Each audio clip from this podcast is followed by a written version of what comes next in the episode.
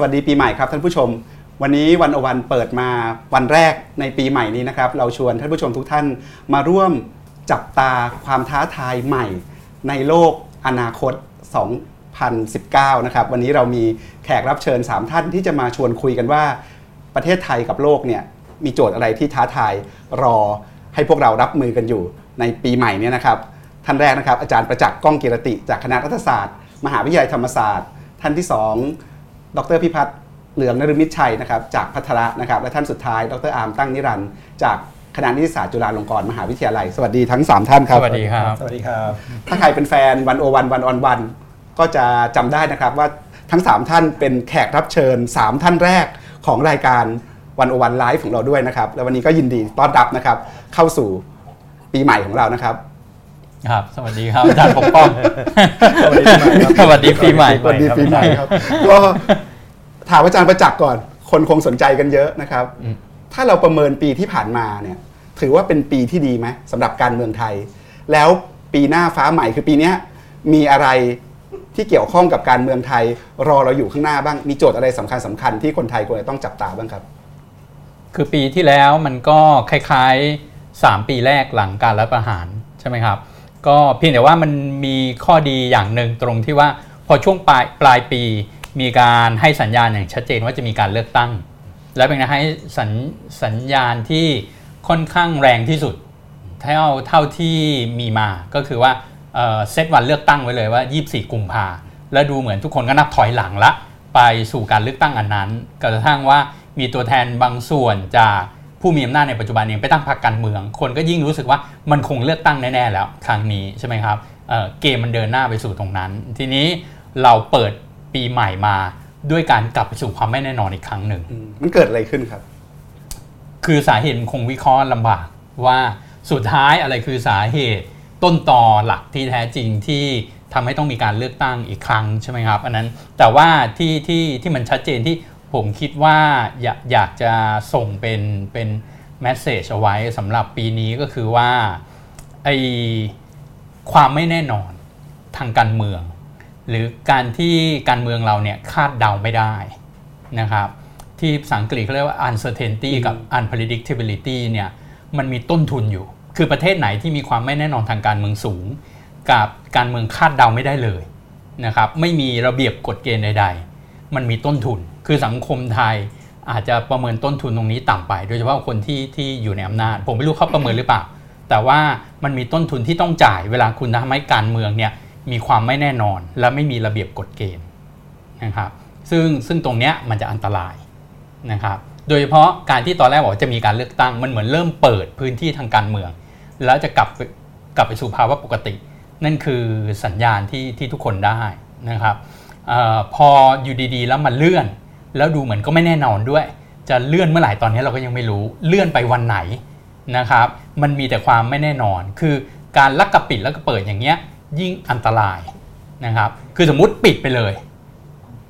ยังมีระเบียบทางการเมืองบางอย่างนะมันแบบว่าอย่างสังคมจีนอะหรือสังคมที่สมมุติเขาบอกเขาเป็นเผด็จการอำนาจนิยมเขามีระเบียบนะ ไม่ใช่ว่ามันไม่มีระเบียบใช่ไหมที่มันมี ความแน่นอนของมันอยู่ แต่ของไทยตอนเนี้ยผมคิดว่ามันมันปีเนี้ยเริ่มต้นไม่ค่อยดีนะคือมันเริ่มต้นมาพร้อมกับความไม่แน่นอนที่ที่มันสูงมาก การเลือกตั้งมันมีความสำคัญยังไง ในการพาประเทศไทยเดินไปข้างหน้า แล้วในระหว่างการเลือกตั้งเนี่ยมันคงตลาดนโยบายมันก็คงเปิดใช่ไหมครับ อะไรมันควรจะเป็นสิ่งที่สังคมไทยน่าจะถกเถียงกัน คือก็ปฏิเสธไม่ได้การเลือกตั้งมันก็เป็นกติกาสากลที่ทั่วโลก ยอมรับนับถือใช่ไหมครับ แล้วก็จริงๆ คนคนอาจจะประเมินค่าของการเลือกตั้งต่ำกันไปคือจริงระบอบประชาธิปไตยคนมักจะคิดว่ามันเป็นระบอบที่วุ่นวายไม่แน่นอน แต่จริงไอ้ระบอบประชาธิปไตยเนี่ยมันเป็นระบอบที่ถูกสถาปนาขึ้น เพื่อให้การสืบทอดอำนาจและการเปลี่ยนผ่านอำนาจมีความแน่นอน อย่างสมมุติอเมริกาเนี่ยคุณชอบไม่ชอบทรัมป์ยังไง แต่คุณรู้ว่าพอ 4 ปีครบอะยังไงทรัมป์ก็ต้องลงจากอำนาจ แล้วถ้าเขาอยากกลับมาสู่อำนาจอีกครั้งเขาก็ต้องไปลงเลือกตั้งใหม่ ผ่านระเบียบกฎเกณฑ์ที่มันชัดเจน คือทรัมป์ไม่สามารถที่บอกว่าข้าพเจ้าจะอยู่ในอำนาจไป 8 ปี 10 ปี หรืออยู่ไปเรื่อยๆ คืออันเนี้ยมันมันคือหน้าที่ของการเลือกตั้ง จริงๆแล้วระบอบเลือกออระบอบประชาธิปไตยเนี่ยเขาบอกว่าคือการทำให้ความไม่แน่นอนทางการเมือง กลายเป็นความแน่นอนที่คาดเดาได้นะครับฉะนั้นเรารู้หรือถ้ารัฐบาลขาดความนิยมปุ๊บสองปีคุณต้องยุบสภา ยุบสภาปุ๊บมันก็มีระยะเวลาที่ชัดเจน ตามกฎหมายว่าต้องเลือกตั้งให้เสร็จภายในเมื่อไหร่นะครับไอ้ระบอบอำนาจนิยมเนี่ยจริงๆแล้วเนี่ยเป็นระบอบที่โดยธรรมชาติของมันเป็นระบอบที่ไม่มีความแน่นอน เพราะลักษณะเด่นของระบอบอำนาจนิยมที่คนมักไม่เข้าใจก็คือ เป็นการใช้อำนาจโดยตามอำเภอใจของของผู้มีอำนาจจริงนี้ของที่มันมาคู่กันเสมอกับระบอบอำนาจนิยมเนี่ยก็คือขึ้นอยู่กับผู้มีอำนาจเนี่ยเขาตัดสินใจยังไงเขาเขาคิดยังไง มันก็ผันแปรไปตามนั้น คือ อาจารย์ปกป้องถามว่าการเลือกตั้งมันมันสำคัญยังไง ก็คือว่ามันจะทำให้สังคมไทยอย่างน้อยกลับไปสู่ความปกติระดับหนึ่งนะกลับไปสู่ความแน่นอนที่มันคาดเดาได้นะครับ ไม่ว่าจะเราเราชอบไม่ชอบพักการเมืองไหนนโยบายไหน แต่เรารู้ว่าตอนนี้จะกลับไปสู่การแข่งขันในกติกาละและจะมีรัฐบาลใหม่ที่มาจากการตัดสินใจของประชาชนทั้งประเทศ แล้วก็อย่างที่บอกก็คือว่าการเลือกตั้งโดยธรรมชาติของมันเนี่ยมันมีการแข่งขัน แล้วการเมืองไทยตั้งแต่ปี 40 เป็นต้นมา ตั้งแต่เรามีรัฐนูญฉบับปี 2540 เนี่ยมันมีการแข่งขันเชิงนโยบายมากขึ้นนะครับซึ่งตรงนั้นมันเป็นข้อดีของสังคมไทย หลังจากที่ 4 ปีเนี้ยที่ผ่านมาเนี้ยเราไม่มีโอกาสเลือกเลยว่าอะไรคือนโยบายที่เราชอบ อะไรคือทิศทางของประเทศที่เราอยากจะเดินหน้าไปสู่ ตอนนี้การเลือกตั้งมันจะเป็นสนามเปิดที่เราชอบนโยบายไหน เราอยากให้ประเทศเดินไปทางไหน เราก็เลือกอาจารย์ปกป้องชอบแบบหนึงอาจารย์ก็ไปเลือกนะครับอาจารย์อาร์มชอบแบบหนึงอาจารย์ก็ไปเลือก นะครับอาจารย์พิพาทชอบแบบหนึงก็ไปเลือกผมก็มีในใจของผม มันมันก็ทำให้ทุกคนเนี่ยมีความรู้สึกกลับมาเป็นเจ้าของประเทศอีกครั้งหนึ่งครับว่าเราสามารถกำหนดทิศทางขคอรับงประพอเทศสนามได้เลือกตั้งมันเปิดแล้วเนี่ยมันคงมีเวทีถกเถียงเรื่องนโยบายเยอะแยะไปหมดเลยใช่สำหรับรวมตัวอาจารย์ประจักษ์เองเนี่ยคิดว่าเรื่องอะไรในสังคมไทยที่เราน่าหยิบมาถกเถียงกัน โดยใช้โอกาสในการเลือกตั้งคราวเนี้ยเป็นเครื่องมือ ผมคิดว่าตอนนี้มันมาถึงจุดที่เอ่อ ปัญหาใหญ่ที่สุดของสังคมไทยในทัศนะผมเนี่ยคือความเหลื่อมล้ำที่มันสูงมากอะจะเถียงกันว่าอันดับที่เท่าไหร่ก็ก็เถียงกันไป1 2 3แต่เป็นปัญหาแน่เราต้องมันแก้เป็นเป็นเป็นปัญหาแน่ ผมว่าเราไม่สามารถปฏิเสธความจริงครับข้อนี้ได้ แล้วความเหลื่อมล้ำเนี่ยมันนำไปสู่ปัญหาสังคมหลายอย่างรวมถึงปัญหาทางการเมือง มันมีงานวิจัยที่ชัดเจนว่าสังคมไหนที่มีความเหลื่อมล้ำสูงเนี่ยก็จะมีการเมืองที่มันแบ่งแยกแตกขั้ว ยากที่จะมีการเมืองที่มีเสถียรภาพ ผมคิดว่ามันเป็นโจทย์ที่สำคัญ แล้วผมก็หวังว่าการเลือกตั้งครั้งเนี้ยมันจะเปิดให้มีการถกเถียงเรื่องนี้ครับและมีการเสนอนโยบายว่า แล้วเราจะแก้ปัญหาตรงนี้ยังไงครับอืมนอกจากเรื่องความเหลื่อมล้ำมีอะไรอีกครับอาจารย์ที่อาจารย์นึกอยู่ในใจ ที่คือน่าใช้โอกาสนี้เป็นโอกาสเปิดของสังคมในการหยิบมาถกเถียงพูดคุยกัน ผมก็คิดว่าสิ่งที่เรียกว่าแนวทางแบบการสร้างระบบสวัสดิการที่ดี ที่ทำให้คนมีคุณภาพชีวิตที่ดีเนี่ย ซึ่งมันครอบคลุมทั้งในเรื่องการศึกษา อันนี้เรื่องใกล้ตัวเราเราเป็นครูใช่ไหมเราก็รู้สึกว่าการศึกษาไทยมันวิกฤตจริงๆใช่ไหมแต่ทีนี้จะจะแก้ระบบการศึกษายังไงโจทย์มันมีหลายอย่าง ซึ่งมันพ่วงมากับการสร้างไอ้ระบบสวัสดิการที่ดีนะที่ทำให้การศึกษาสาธารณสุขนะครับ การรักษาพยาบาล การมีงานทำสามประเด็นหลักนี้ผมคิดว่าถ้าถ้าเราตอบ 3 ประเด็นหลักนี้ได้เนี่ยผมว่ามันมัน มันช่วยพัฒนาคุณภาพชีวิตคนได้เยอะครับนะฮะถ้าเรามองต่อไปอีกนิดนึงนะครับถ้าเราคิดว่ามีการเลือกตั้งแน่ เราได้ถกเถียงเรื่องเหล่านี้แล้ว การเมืองไทยหลังเลือกตั้ง การเมืองไทยที่เต็มไปด้วยความไม่แน่นอนอย่างที่อาจารย์บอกเนี่ยหลังเลือกตั้งมันมีทางไปทางไหนยังไงได้บ้างครับ อาจารย์คิดเรื่องพวกนี้ยังไงได้บ้างในใจ คือเอาเป็นว่าถ้าเรามีเลือกตั้งนะสมมุติว่ามีการเอเป็นว่าเลือกตั้งถ้ามีเลือกตั้งมองโลกในแง่ดีกันหน่อยเพิ่งเปิดปีใหม่กันต้องพูดการเมืองไทยต้องมีท่าตลอดครับเพราะว่าผมก็หน้าแตกมา3 4ครั้งแล้ว ในในคลาสเรียนเอง คือถ้ามีการเลือกตั้งเอ่อหลังการเลือกตั้งแน่นอนเราจะได้รัฐบาลที่ค่อนข้างอ่อนแอ อันนี้มันเป็นโดยการออกแบบของรัฐธรรมนูญนี้ คือไม่ว่าฝ่ายไหนพรรคไหนชนะเลือกตั้งเนี่ยก็จะต้องตั้งรัฐบาลผสม นะครับแล้วก็รัฐบาลผสมเนี่ยจะอยู่ภายใต้การกำกับตรวจสอบขององค์กรอิสระเยอะแยะมากมาย ซึ่งทำหน้าที่เป็นกลางบ้างไม่เป็นกลางบ้างอย่างที่เราเห็น มียุทธศาสตร์ชาติที่มาครอบการทำงานของรัฐบาลอีกที รัฐบาลเนี่ยจะขยับทำอะไรได้ยากมาก ที่จะดำเนินนโยบายเป็นอิสระเป็นของตนเองนะครับฉะนั้นไอ้รัฐบาลผสมแบบเนี้ยก็ยากที่จะอยู่ได้นานอืมคือฉะนั้นจริงจริงๆแล้วเนี่ย เอ่อเราอาจจะได้เลือกตั้งถี่หลังภายใต้รัฐธรรมนูญฉบับเนี้ยหมายถึงว่าการเลือกตั้ง 2 หรือ 3 ครั้งอาจจะเกิดขึ้นภายในเวลา 3 ปีอืมคือยากที่ผมผมไม่คิดว่ารัฐบาลจะอยู่ครบวาระได้ รัฐบาลหลังการเลือกตั้งนะครับรัฐบาลไม่เข้มแข็งเนี่ยเพราะรัฐบาลไม่เข้มแข็ง เพราะโดยตัวตัวโครงสร้างของตัวโครงสร้างและตัวระบบเลือกตั้งนี้ มันออกแบบเพื่อไม่ให้มีใครชนะเสียงข้างมากเด็ดขาดฉะนั้นก็จะได้เสียงเป็นเบี้ยหัวแตก นะครับแล้วก็ต้องใช้กำลังภายในเยอะเพื่อบีบให้รัฐบาลเนี่ยให้พักต่างๆมาร่วมรัฐบาลกันครับทีนี้การมาร่วมของหลายพักการเมืองเนี่ยซึ่งไม่ได้มีอุดมการณ์อะไรร่วมกัน กระทั่งอาจจะไม่ได้มีนโยบายอะไรตรงกันเลย ก็มาร่วมกันเฉพาะกิจด้วยผลประโยชน์ ฉะนั้นมันก็จะเต็มไปด้วยการต่อรองการวิ่งเต้นนะครับ ฟังดูแล้วก็ยังเต็มไปด้วยความไม่มีเสถียรภาพ ซึ่งก็เป็นเรื่องปกติที่ก็ต้องแก้ปัญหากันไปข้างหน้า แล้วก็ต้องปรับตัวกฎกติกาด้วยไหมครับ เช่นรัฐธรรมนูญ คือรัฐธรรมนูญฉบับนี้ต้องต้องแก้อยู่แล้ว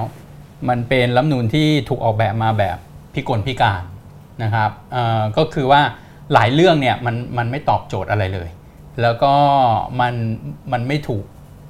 มันไม่มีหลักการรองรับด้วยอย่างเช่นระบบเลือกตั้งเนี้ยนะครับคนที่สอนและทำวิจัยเรื่องระบบเลือกตั้ง เราเราจะเห็นปัญหานี้ชัดเจน มันเป็นระบบเลือกตั้งที่ไม่มีใครใช้ในโลกนี้น่าภูมิใจนะครับเราประเทศเดียวในโลก อะอันเนี้ยแบบไทยๆจริงๆประชาธิปไตยแบบไทยๆก็มีอันเนี้ยเรามีระบบเลือกตั้งเป็นของตนเองจะควรภูมิใจหรือไม่ก็แล้วแต่ครับถ้าใช้แบบจีนต้องเรียกว่าอะไรนะครับ อาจารย์อาจารย์เคยพูดถึงอ๋อครับเอ่อยุคสีจิ้นผิงเขาเขาเรียกตัวเองว่าเป็นเอ่อสังคมนิยมมันมีเอกลักษณ์แบบจีนใช่ไหม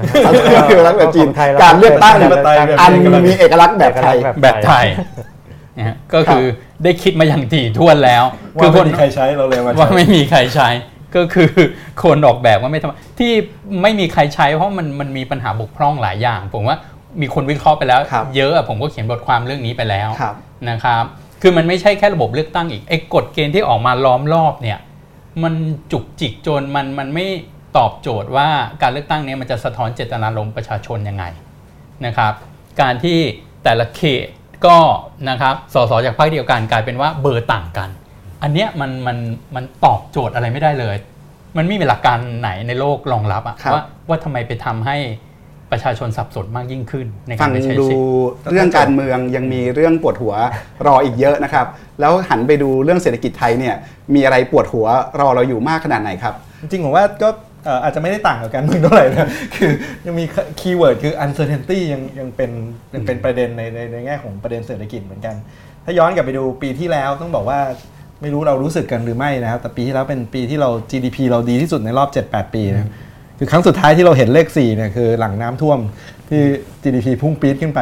นะครับ หลังจากนั้นเราก็อยู่แบบถ้าจำได้ปีที่เรียกว่าดีนี่คือโตประมาณ 4%ตัวเลขนะครับใช่ตัวเลขนะฮะตัวเลขโตโตเกินครับ4%ซึ่งเราไม่เห็นเลข 4 มามาสักระยะหนึ่งแล้วนะครับเมื่อกี้คุยกันบอกว่าเอ๊ะปีที่แล้วดีแล้วเหรออ่านนะฮะซึ่งซึ่งเอ่อมองไปเนี่ยเราก็คิดว่าปีนี้เนี่ยอาจจะชะลอตัวลงเมื่อเทียบกับปีที่แล้วนะครับ ง่ายๆลองลองดูง่ายๆ คือว่าถามว่าเอ๊ะแล้วปีที่แล้วมันพุ่งขึ้นมาได้ไงเอ่อเกิน 4 ก็ต้องบอกว่าพระเอกเนี่ยมีแค่ 3 ตัวใหญ่ๆนะครับหนึ่งคือส่งออกอืมนะครับสองท่องเที่ยวนะครับสามคือ ยอดขายรถยนต์ ฟังดูว่าจะแปลกประหลาดใจนิดนึง ส่งออกเนี่ยก็อาจจะ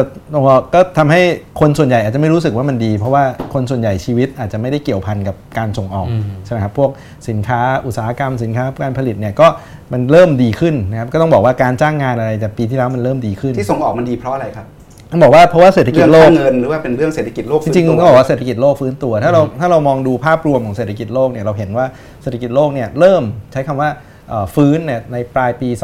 อ่า ย่างขึ้นมา 2018 ซึ่งช่วงนั้นก็เป็นพีคเลยนะครับเราใช้คำว่า synchronized recovery คือทุกที่โตพร้อม ๆ กันหมดเลย เป็นครั้งแรกในรอบหลายปีที่ทุกภูมิภาคเนี่ยมีสัญญาณโตขยายตัวพร้อม ๆ กันนะครับแต่แป๊บเดียวเราเปลี่ยนจาก synchronized recovery เป็น synchronized growth เป็น synchronized slow down ไปแล้ว คือช่วงนี้ทุกประเทศเริ่มชะลอตัวลงหมดนะครับงั้นประเด็นแรกคือไอ้พระเอกตัวแรกเนี่ยคือการส่งออกเนี่ยก็ อาจจะไม่ได้เป็นพระเอกที่หล่อเท่าปีที่แล้วอืมนะครับปีที่แล้วเราเห็นการส่งออกโต 8-9%นะครับปีนี้เราอาจจะเห็นโตมาเหลือ 4-5%ไม่ได้ติดลบนะครับ แต่ว่าอาจจะโตช้าลงงั้นก็อาจจะทำให้เศรษฐกิจมันชะลอ การท่องเที่ยว การที่ 2 ตัวท่องเที่ยวก็ต้องบอกยอมรับว่าการท่องเที่ยวตอนนี้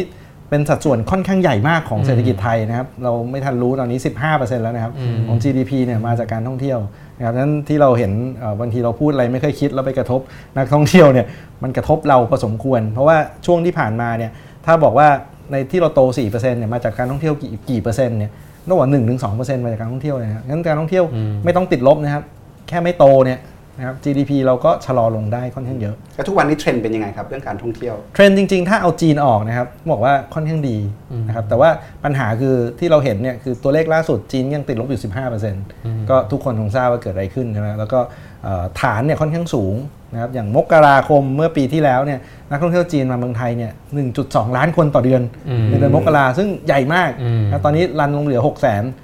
หายไปครึ่งเลยนะหายไปครึ่งหนึ่งครับก็อาจจะเริ่มค่อยๆ โต แต่ว่ายังโชคดีว่าเอ่อนักท่องเที่ยวชาติอื่นเนี่ยก็ยังโตอยู่ประมาณสัก5-10%เป็นปกตินะครับงั้นการท่องเที่ยวคงโตได้แต่ว่าก็จะมีฮิกอัพเรื่องของเมืองจีนที่ที่อาจจะกระทบทั้งเขาหมั่นไส้เรานะครับเศรษฐกิจเขาชะลอเองบ้าง ค่าเงินเขาลดลง งั้นเขาอาจจะออกมานอกประเทศเยอะลดลง แต่ว่ายังไงก็ตามเนี่ยนักท่องเที่ยวจีนเป็นหนึ่งในสามของนักท่องเที่ยวที่มาเมืองไทยนะครับงั้นก็ต้องเป็นสัดส่วนที่ที่ต้องบอกว่าค่อนข้างใหญ่ทีเดียว หลายคนบอกว่าเอ๊ะแล้วประเทศอื่นมาแทนไม่ได้เหรอก็ถ้าแทนหนึ่งในสามซึ่งมันก็เป็นตัวเลขที่ค่อนข้างใหญ่งั้นเราก็ไม่ได้มองว่าการท่องเที่ยวอาจจะไม่อาจจะไม่ได้ติดลบนะครับอาจจะโตเหลือ single digit แต่ปีที่แล้วมันโต double digit คือโตเลข 2 หลักนะครับงั้นมันก็ทำให้สัดส่วนที่มันผลักดันตัวเลข GDP เนี่ยมันหายไปนะครับประเด็นที่ 3 คือเราไปดูเนี่ยช่วงไตรมาสหลังๆเนี่ยนะครับเอ่อเราพบว่าการบริโภคเป็นสัดส่วนที่ฟื้นตัวค่อนข้างดีของ GDP แต่พอเราไปดูไส้ในเอ๊ะการบริโภคอะไร นะครับถ้าเราแบ่งแยกการบริโภคออกเป็นสินค้าคงทนนะคือพูดง่ายๆคือรถยนต์เครื่องใช้ไฟฟ้าอะไรพวกนี้ที่มันใช้แล้วมันข้ามได้เนี่ยโตดีมากนะครับโต double digit โต 15-18%แต่ถ้าไปดูการบริโภคที่เป็น non durable ก็คือพูดง่ายๆคืออาหารเครื่องดื่มเอ่อเสื้อผ้าแปรงสีฟันสบู่พวกนี้ไม่โตเลยนะครับแต่ว่าพวกการบริโภคสินค้าคงทุนคงคงทนเนี่ย มันมันยังเป็นสัดส่วนที่ค่อนข้างดีงั้นมันก็เลยสะท้อนอาจจะใช้คำที่ผมเคยใช้คือ เมื่อก่อนนี้เรามีประเด็นแข็งนอกอ่อนในอืมคือพวกส่งออกท่องเที่ยวดี แต่ข้างในเรายังค่อนข้าง soft นะครับเรามีประเด็นเรื่องเอ่อแข็งบนอ่อนล่างนะครับคือคนชั้นกลางคนข้างบนมีตังค์ซื้อรถยนต์ แต่ต้องบอกรถยนต์นี่อาจจะเป็น special case นิดนึง เพราะว่าเอ่อเราถ้าเราจำได้เรามีรถยนต์คันแรกปี 2012 ตอนนี้ก็ครบอ่าอ่า เจ็ดปีพอดีก็อาจจะผ่อนกันหมดแล้ว หรือใช้แล้วรถมันไม่วิ่งแล้วนะครับตรงนี้ก็เป็นโอกาสช่วงจังหวะซื้อรถใหม่ เพราะว่าถ้าเราไปดูยอดขายรถยนต์มันติดลบมาหลายปี ช่วงนี้มันก็เป็นไซเคิลที่มันบวกขึ้นมางั้น 3 ตัวเนี้ยครับจะเป็นพระเอกที่เอ่อต้องบอกว่าพระเอกที่อาจจะอ่อนแรงลงงั้นตัวแนวโน้มเศรษฐกิจก็อาจจะเอ่อเอ่อเอ่อชะลอลงบ้างนะครับพระเอกเดิมเริ่มอ่อนแรงมีพระเอกใหม่ๆ ที่ฝากความหวังไว้ได้ไหมครับพระเอกใหม่ๆที่คนตั้งความหวังไว้เยอะนะครับอันนี้หนึ่งก็คือพวกการลงทุนภาคเอกชน หลายคนบอกว่าเอ้ยรัฐเริ่มลงทุนแล้วนะถ้าเดี๋ยวจะมี EEC แล้วงั้นมันจะลากทำให้การเอ่อลงทุนภาคเอกชนเนี่ยเข้ามาได้ไหมนะปัญหามันก็คือว่าอย่างพวก EEC เม็ดเม็ดเงินก็คงยังไม่ได้รีบเข้ามากนักใช่ไหมครับเพราะว่าเดี๋ยวประมูลอะไรยังไม่ได้เริ่มเลย ก็อาจจะเม็ดเงินอาจจะเข้าปีหน้าอ่าปัญหาสำคัญอันหนึ่งก็เมื่อกี้ที่บอกเลยครับ uncertainty เป็น keyword อืมถ้าปีหน้าเนี่ยเรายังไม่รู้เลยเลือกตั้งเอ้ยปีนี้นะครับอืมเลือกตั้งมีหรือเปล่าความต่อเนื่องเชิงนโยบายเป็นยังไง ถ้าผมเป็นนักลงทุนวันนี้ ถ้ารอได้ก็รอดีกว่า หรืออไปอยู่ที่อื่นก็ได้ งั้นวันนี้ภาพที่หลายคนมองว่าน่าจะเป็นบวกเนี่ย มันก็จึงถูกเอ่อความไม่แน่นอนเนี่ยอาจจะโดนบังเอาไว้นิดหนึ่งนะครับ แล้วก็ประเด็นที่อาจจะยังเป็นประเด็นกดดันเอ่อเอ่อเศรษฐกิจไทยค่อนข้างเยอะ ผมว่าประเด็นสำคัญก็คือ พวกราคาสินค้าเกษตรอืมเป็นประเด็นเป็นความเสี่ยงที่ค่อนข้างเยอะ เพราะว่าก็ต้องยอมรับสัก 40%ของแรงงานยังอยู่ในภาคเกษตรใช่ไหมครับแล้วคนที่เกี่ยวข้องกับธุรกิจที่เกี่ยวข้องกับราคาสินค้าเกษตรอีกเยอะเลยเศรษฐกิจต่างจังหวัดนี่คือออิงกับสินค้าเกษตรทั้งนั้นเลย ถ้าราคาสินค้าเกษตรไม่กระเตื้อง ถ้าเราไปดูเนี่ยในช่วงประมาณสักห้าหกปีที่ผ่านมาเนี่ยรายได้ภาคเกษตรเนี่ยติดลบซะเป็นส่วนใหญ่ คือรายได้ภาคเกษตรวันนี้ต่ำกว่ารายได้ภาคเกษตรเมื่อสัก 6-7 ปีที่แล้วอีก แต่ว่าถ้ามันไม่ได้ดีขึ้นเนี่ยนะครับมันก็ทำให้การบริโภคฐานรากเนี่ยมันก็มันก็โตขึ้นได้ลำบากนะครับงั้นอันนี้ก็ยังเป็นความเสี่ยงหรือว่าเป็นแรงกดดันนะครับที่ที่อาจจะเป็นความเสี่ยงต่อเศรษฐกิจไทย นอกเหนือจากประเด็นเรื่องอื่นครับตัวเลขเศรษฐกิจดูดีรัฐบาลก็ออกมาเคลมความสำเร็จ แต่ว่าหลายคนคนเดินถนนทั่วไปก็จะบ่นตลอดว่าเศรษฐกิจไม่ดียังไปไม่ถึงแสดงว่าไอ้การพัฒนาเศรษฐกิจของเราเนี่ยมัน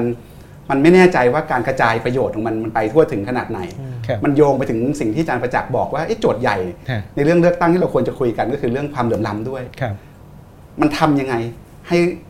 ประเด็นปัญหาเรื่องการแก้ความเหลื่อมล้ำให้การพัฒนาเศรษฐกิจเป็นการพัฒนาที่มีความหมายของผู้คนวงกว้างอย่างทั่วถึงมันไปได้ดีกว่าที่เป็นอยู่ครับมันมีโจทย์เชิงนโยบายอะไรที่จำเป็นต้อง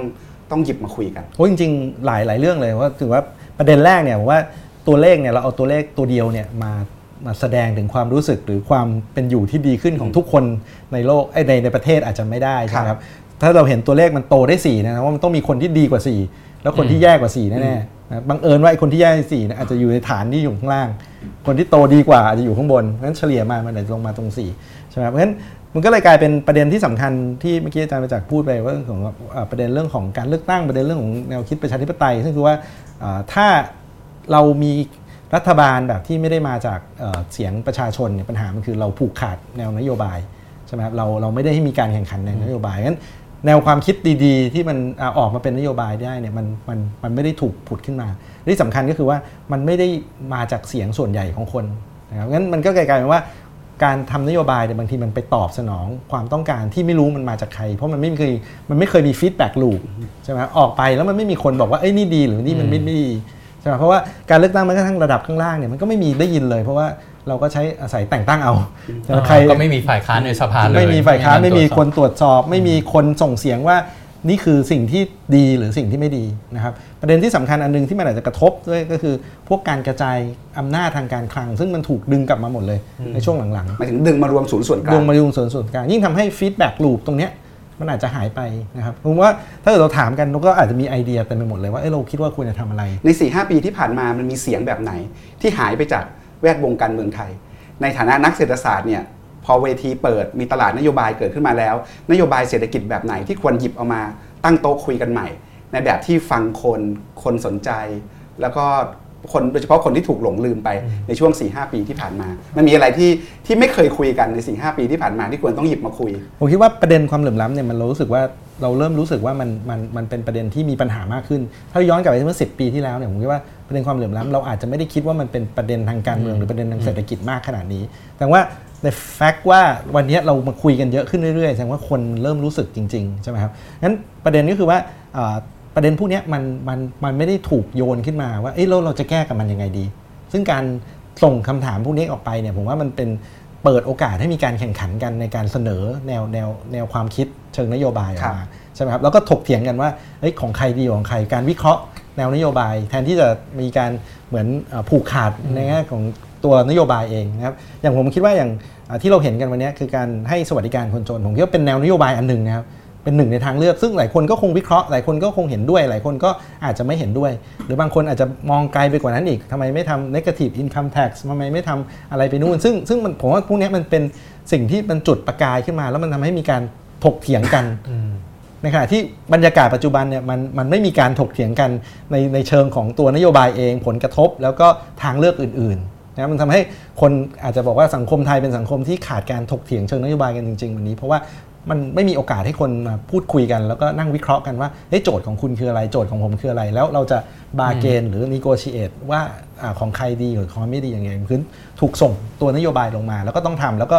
ใครเถียงก็ไม่ได้ การวิเคราะห์ก็ไม่มี ไม่รู้จะถกเถียงกันบนบนพื้นฐานอะไร ซึ่งผมก็คิดว่าตรงนี้เป็นปัญหาจริงครับ อาจารย์ประจักษ์แล้วก็อาจารย์พิพัฒน์พูดมาระดับหนึ่งแล้วเรื่องการโจทย์เรื่องการแก้ปัญหาความเหลื่อมล้ำที่นี่อีกมุมหนึ่งนอกจากการกระจาย ผลประโยชน์ของการพัฒนาเศรษฐกิจให้เป็นธรรมแล้ว การทำให้เศรษฐกิจโตไปได้ต่อ การทำให้คนไทยประเทศไทยเก่งขึ้นได้ ไปข้างหน้าได้ มีความสามารถในการผลิต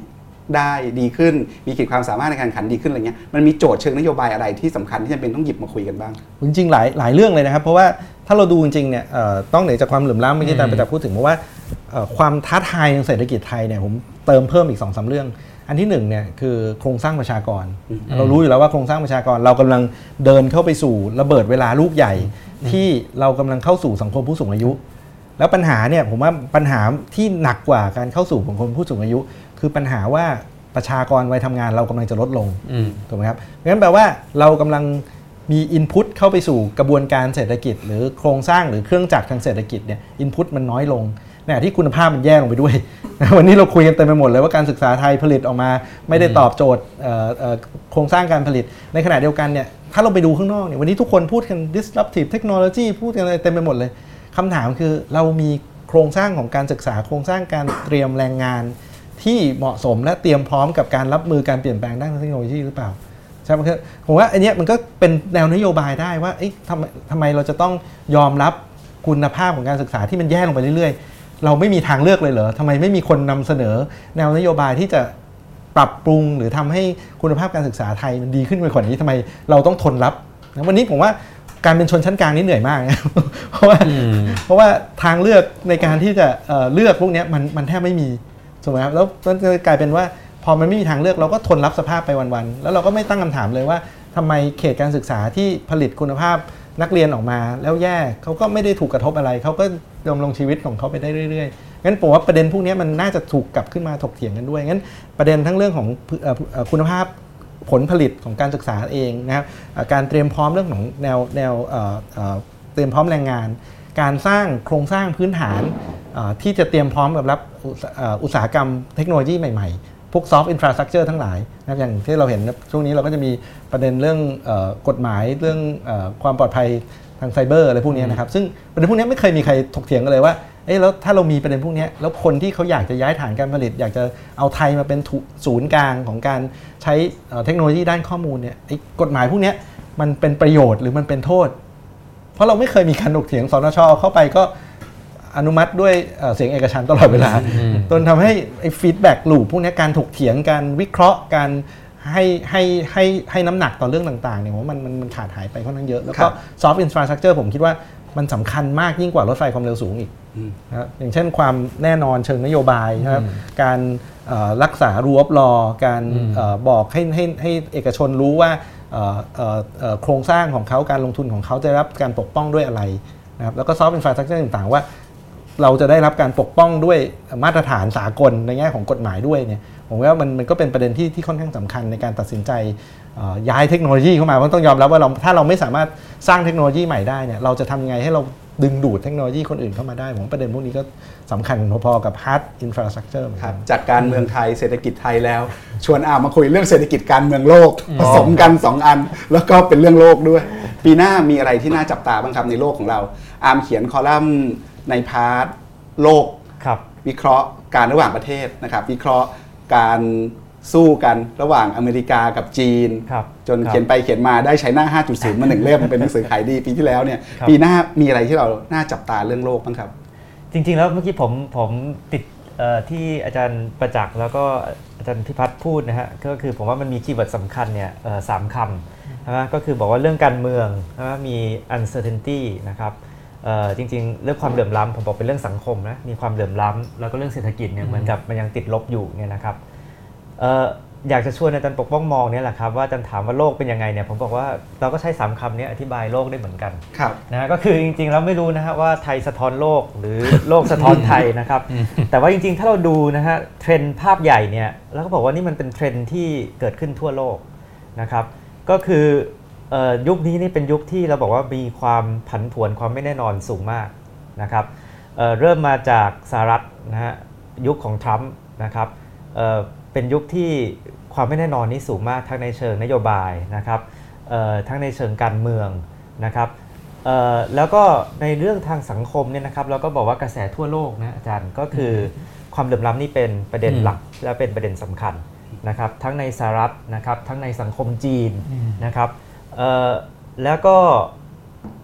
กระแสเศรษฐกิจที่ติดลบนะครับ ซึ่งก็อาจจะเป็นผลพวงจากทั้งสองเรื่องเนี่ยนะครับไม่ว่าจะเป็นเรื่องความไม่แน่นอนความผันผวนทางการเมืองเอ่อเรื่องความเหลื่อมล้ำซึ่งก็ยิ่งเติมไฟนะฮะกับความผันผวนนะครับ ความเหลื่อมล้ำเศรษฐกิจที่ติดลบใช่มันก็โยงไปถึงเรื่องชาตินิยมชาตินิยม ที่มันเกิดขึ้นทั่วโลกด้วยในยุโรปใช่ครับในอคืเมริกาคือเป็นเทรนด์ภาพใหญ่เลยนะฮะที่ที่เราบอกว่าพบทั่วโลกนะครับเอ่อผมก็เลยคิดว่า มันเลยสำคัญมากนะที่เราจะต้องเข้าใจโลกนะครับ เพราะว่าถ้าเราเข้าใจแล้วเนี่ยเราก็จะเห็นนะฮะว่าอันนี้มันเป็นภาพที่ใหญ่กว่าเป็นปัญหาเฉพาะของไทยอืมใช่ไหมคือมันเป็นปัญหาใหญ่ในเชิงเศรษฐกิจการเมืองนะครับเอ่อสมัยใหม่นะครับเอ่อโครงสร้างนะครับทางอำนาจนะครับเอ่อทั้งในทางเศรษฐกิจการเมืองเอ่อในสังคมยุคใหม่ การเปลี่ยนแปลงทางเทคโนโลยีนะครับซึ่งก็ช่วยช่วยเติมปัญหาเหล่านี้นะฮะความผันผวนความไม่มีเสถียรภาพเอ่อ ความเหลื่อมล้ำนะครับรวมทั้งการเปลี่ยนโครงสร้างอำนาจทางการเมืองของโลกนะฮะการผงาดขึ้นมาของจีนนะครับซึ่งมีลักษณะนะครับแตกต่างจากระเบียบโลกเดิมนะครับเรื่องพวกนี้มันมันสร้างความกดดัน สร้างความตึงเครียดนะครับให้กับระบบแล้วก็ระเบียบของโลกเดิม แล้วก็สร้างสร้างบรรยากาศที่ผันผวนนะฮะโดยเฉพาะเรื่องใหญ่เรื่องหนึ่งซึ่งผมคิดว่าปีหน้าเนี่ยเราต้องต้องติดตามอย่างใกล้ชิดเลยเนี่ย ก็คือเรื่องเออสงครามการค้า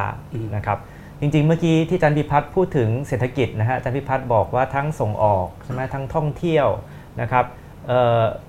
เรื่องพวกนี้เรื่องการลงทุนนะครับ เรื่องพวกนี้มันมีมิตินะฮะว่าว่ามิติของโลกที่มันจะมาส่งผลกระทบกับไทยอย่างหลีกเลี่ยงไม่ได้ สงครามการค้าใช่ไหมครับเอ่อเศรษฐกิจจีนชะลอตัวก็เป็นปัจจัยสำคัญที่เอ่อทำให้การท่องเที่ยวนะครับนักท่องเที่ยวจากจีนลดลง นะครับขณะเดียวกันมันก็จะส่งผลว่าเอ๊ะการส่งออกเราจะเป็นยังไง การลงทุนเราเป็นยังไง เพราะฉะนั้นเนี่ยผมว่าเอ่อมันจะเป็นปีที่เราต้องจับตาโลกเพื่อเราจะเข้าใจไทยด้วย จีนชะลอตัวลงอเมริกาก็ก็ดูเหมือนจะชะลอตัวลงด้วยไหมครับ จากที่เคยคิดว่าจะฟื้นแล้ว คือจริงๆเอ่ออเมริกาเนี่ยขยายตัวมาโดยไม่มีเรียกว่า recession คืออมเศรษฐกิจไม่ติดลบอืมติดต่อกัน 2 ไตรมาสเนี่ยตั้งแต่ปี 2009อะครับนั่นแสดงว่าใช้เวลามา 9 ปีอืม ไซเคิลปกติคือการเจริญเติบโตโดยไม่มี recession เนี่ยปกติค่าเฉลี่ยของอเมริกาเนี่ยอยู่แค่ 5 ปีอืมนั่นจริงๆถามว่า ตอนนี้คือคนส่วนใหญ่มองข้ามช็อตไปแล้ว คือมองว่าวันนี้มัน long overdue คือครับคือ recession อาจจะมาเร็ว ๆ นี้ เพราะว่า cycle มันยาวเกินไปแล้วงั้นก็มีโอกาสเหมือนกันที่ถ้าอาจจะเห็นเศรษฐกิจสหรัฐเริ่มชะลอจริงๆต้องบอกว่าที่เราเห็นทรัมป์ใช่ไหมครับถ้าทรัมป์ขึ้นมาเนี่ยสิ่งแรกที่ทรัมป์ทำคือลดภาษีอืมใช่ไหมครับเขาบอกว่าเป็นการเอาเอา น้ำมันโยนไปใส่โยนใส่ในกองไฟ คือเศรษฐกิจอเมริกาเนี่ยโตดีอยู่แล้วนะ unemployment ลงมาเหลือ 6%ช่วงนั้น 5-6%ทรัมป์เนี่ยไปคัดภาษีอีก ลดภาษีให้อีก วันนี้จน unemployment ลงไปเหลือ 3.7%ซึ่งไม่เคยต่ำขนาดนี้ตั้งแต่ปี 1949ลงมาเศรษฐกิจอเมริกาดีสุดๆนะครับจนจนหลายคนเริ่มห่วงเรื่องความร้อนแรงเกินไปแล้วอืมนะวันนี้หลายคนก็เลย expect แล้วว่า ปีนี้สมมติโตได้สัก3อะปีที่แล้วโตได้สักใกล้ๆ 3 ปีหน้าจะอะปีนี้อาจจะเหลือสักสองครึ่งปีต่อไปเหลือ 1.8 คือมันต้องซอฟต์ลงยังไงมันก็ต้องซอฟต์ลงเพราะมันดูดีเกินนี่อเมริกาอาจจะมีสัญญาณชะลอจีนนี่ชะลออยู่แล้วใช่ไหมครับครับจีนแล้วถ้าชะลอเกิดสมมติทั้งสองประเทศเอ่อไม่สามารถจัดการ ปัญหาเรื่องสงครามการค้าได้ครับทั้งหมดทั้งปวงเนี่ยมันทำให้พอเรามาดูประเทศไทย เราจะยืนอยู่ตรงไหนในโลกแบบนี้ ในโลกที่ยักษ์ทำสงครามการค้ากัน มันมีอะไรที่ที่คนไทยสังคมไทยต้องเตรียมจับตาคือจแล้วก็ริงปรับตัวบ้างๆจริง ๆ แล้วสงครามการค้าเนี่ยนะครับสิ่งที่กระทบมากที่สุดนะฮะเอ่อทั้งในสหรัฐทั้งในจีนทั้งในอะไรนะครับ ก็คือบรรยากาศทางเศรษฐกิจนะฮะคือมันทำให้เกิดความผันผวนขึ้นมากนะครับในระบบเศรษฐกิจโลกนะครับเอ่อ โดยเฉพาะอย่างยิ่งเนี่ยมันมันทำให้เกิดความรู้สึกนะฮะว่าไอ้ตัวระบบห่วงโซ่การผลิตของโลกเนี่ยนะฮะมันอาจจะต้องปรับเปลี่ยนใหม่หมดเลยนะครับคือสมัยก่อนเนี่ยห่วงโซ่การผลิตของโลกเนี่ยยังไงมันต้องผ่านจีนนะครับแต่ว่าถ้าเกิดว่ามันมีความกดดันมากอย่างนี้นะฮะบริษัทข้ามชาติจำนวนมากเนี่ยเขาก็ต้องมีการที่จะวางห่วงโซ่การผลิตใหม่นะครับไม่ว่าจะไปเลือกประเทศใหม่ๆนะฮะเช่นเวียดนาม เช่นลาวเช่นกัมพูชานะครับไม่รู้ไทยเป็นตัวเลือกมากน้อยแค่ไหนนะครับ แต่ว่ามันก็จะทำให้เกิดความผันผวนทำให้มันต้องปรับตัวนะฮะอยู่ช่วงหนึ่งนะครับอันเนี้ยนะครับผมผมเรียนอาจารย์ว่าประเด็นแรกที่สำคัญเนี่ยคือความผันผวนอันเนี้ยมันจะส่งผลกระทบหมดนะฮะทั้งการชะลอการลงทุนนะฮะความมั่นใจของนักลงทุนบรรยากาศทางเศรษฐกิจบรรยากาศตลาดหุ้นนะครับอันนี้เป็นเป็นเอฟเฟกต์แรกนะครับแต่อีกเอฟเฟกต์หนึ่งเนี่ยมันจะซับซ้อนกว่านั้นนะฮะก็คือถามว่าเอ๊ะสงครามการค้าสุดท้ายนะครับมองย้อนกลับมาไทย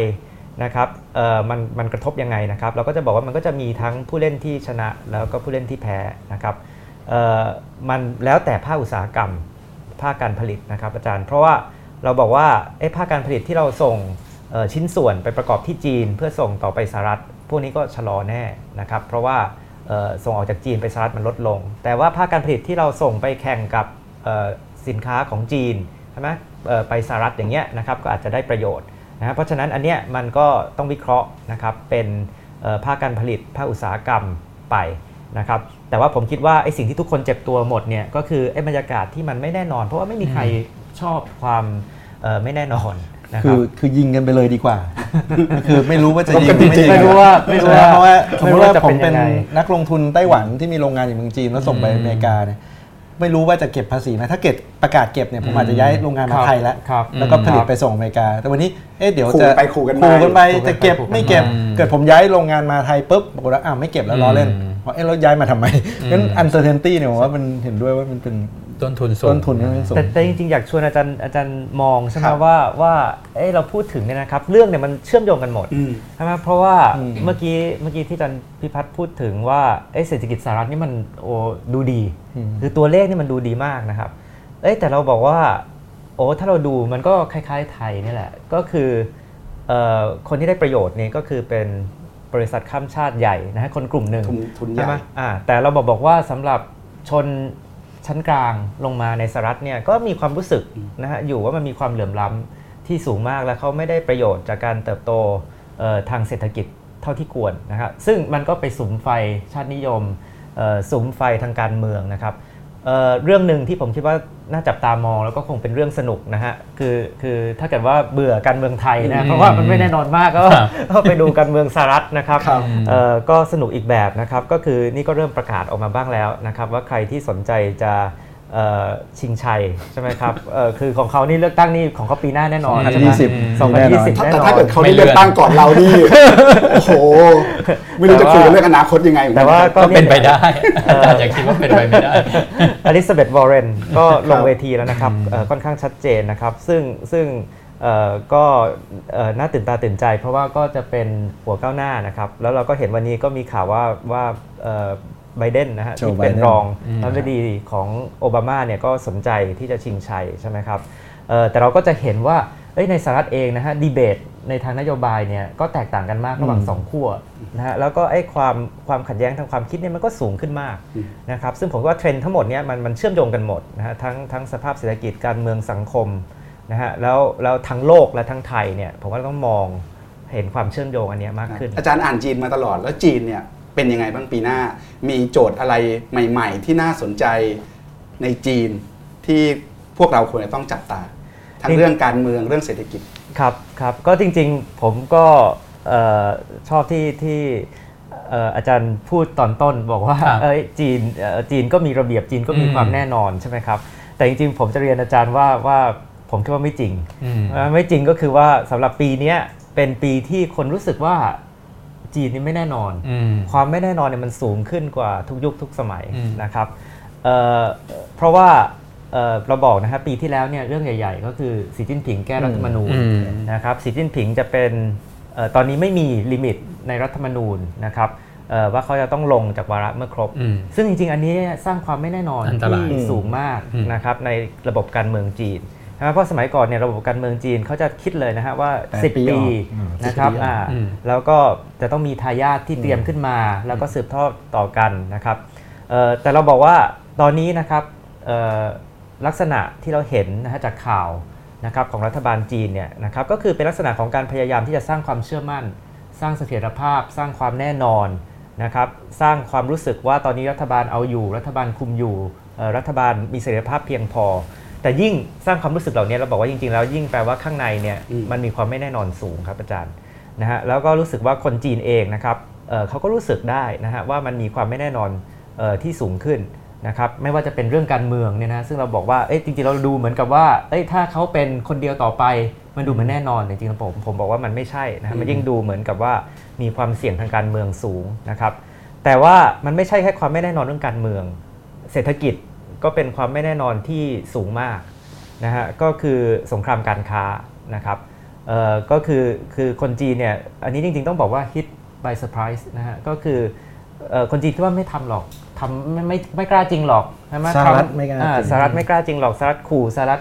อะไรอย่างนี้นะฮะ แล้วก็แล้วก็ไม่คิดทำทำจริงหลายเรื่องทำทำจริงหลายสคมการเรื่องค้าใช่ไหมตอนนี้ก็กำแพงรัฐบาลปิดอยู่นะครับกำแพงปิดมาไม่รู้กี่วันแล้วนะเนี่ยนะเราก็บอกว่าโอ้โห อันเนี้ยนะครับก็ก็กระทบมากให้เกิดความผันผวนนะฮะในในระบบเศรษฐกิจจีนนะครับเอ่อซึ่งมันก็จะทำให้ไอ้ไอ้แผนการยุทธศาสตร์นะฮะที่เขาเคยวางไว้เนี่ยหลายอย่างเนี่ยสะดุดนะครับเอ่อก็คือเราพูดถึงแผน Made in China 2025 นะครับ คือผมพูดถึงสะดุดนี่คือผมไม่ใช่บอกว่ามันมันล้มพับหรือว่ามันจบไปเลย แต่บอกว่า มันมีอุปสรรคนะฮะมากกว่าเดิมนะครับเอ่อมันไม่ได้ทำได้ส o t h หรือเรียบง่ายกว่าเดิมนะครับเอ่อมันมีคนที่พยายามจะขัดขาพยายามที่จะขัดขวางนะครับแล้วจีนเองเนี่ยก็ต้องต้องเดินเกมอย่างรอบคอบขึ้นนะครับเรื่องพวกเนี้ยก็เลยทำให้ผมคิดว่าเวทีโลกนี่มีเรื่องสนุกที่ต้องติดตามมากครับอาจารย์ครับผมผมผมต่อประเด็นนิดนึงได้ไหมครับเมื่อกี้ครับที่ที่อาจารย์อาร์มพูดถึงว่าในประเด็นโลกเนี่ยมันคล้าย ๆ กันคือ ประเด็นเรื่องของความเหลื่อมล้ำประเด็นเรื่องของเอ่อ anti globalization ครับครับลามนอกจากสหรัฐเนี่ยเราเห็นอาการอีกเพียบเลยนะในอังกฤษเนี่ย Brexit ใช่เมื่อ2ใช่ปีที่แล้วก็อาการเดียวกัน ในฝรั่งเศสใช่ตอนนี้ที่ใช่ประท้วงกันอยู่เนี่ยก็ก็เป็นการต่อต้านเอ่อความเอ่อเรียกว่าใช้ว่าเสรีนิยมใช่ใช่ไหมฮะครับเอ่อที่กำลังเกิดขึ้นในอิตาลีนะฮะรัฐบาลที่บอกว่าเฮ้ยทำไมล่ะฉันเลือกตั้งขึ้นมาฉันอยากจะใช้บัตเจ็ตแบบเนี้ยทำไมถึงต้องมีเออองค์กรอื่นมาบอกว่าเสียงโหวต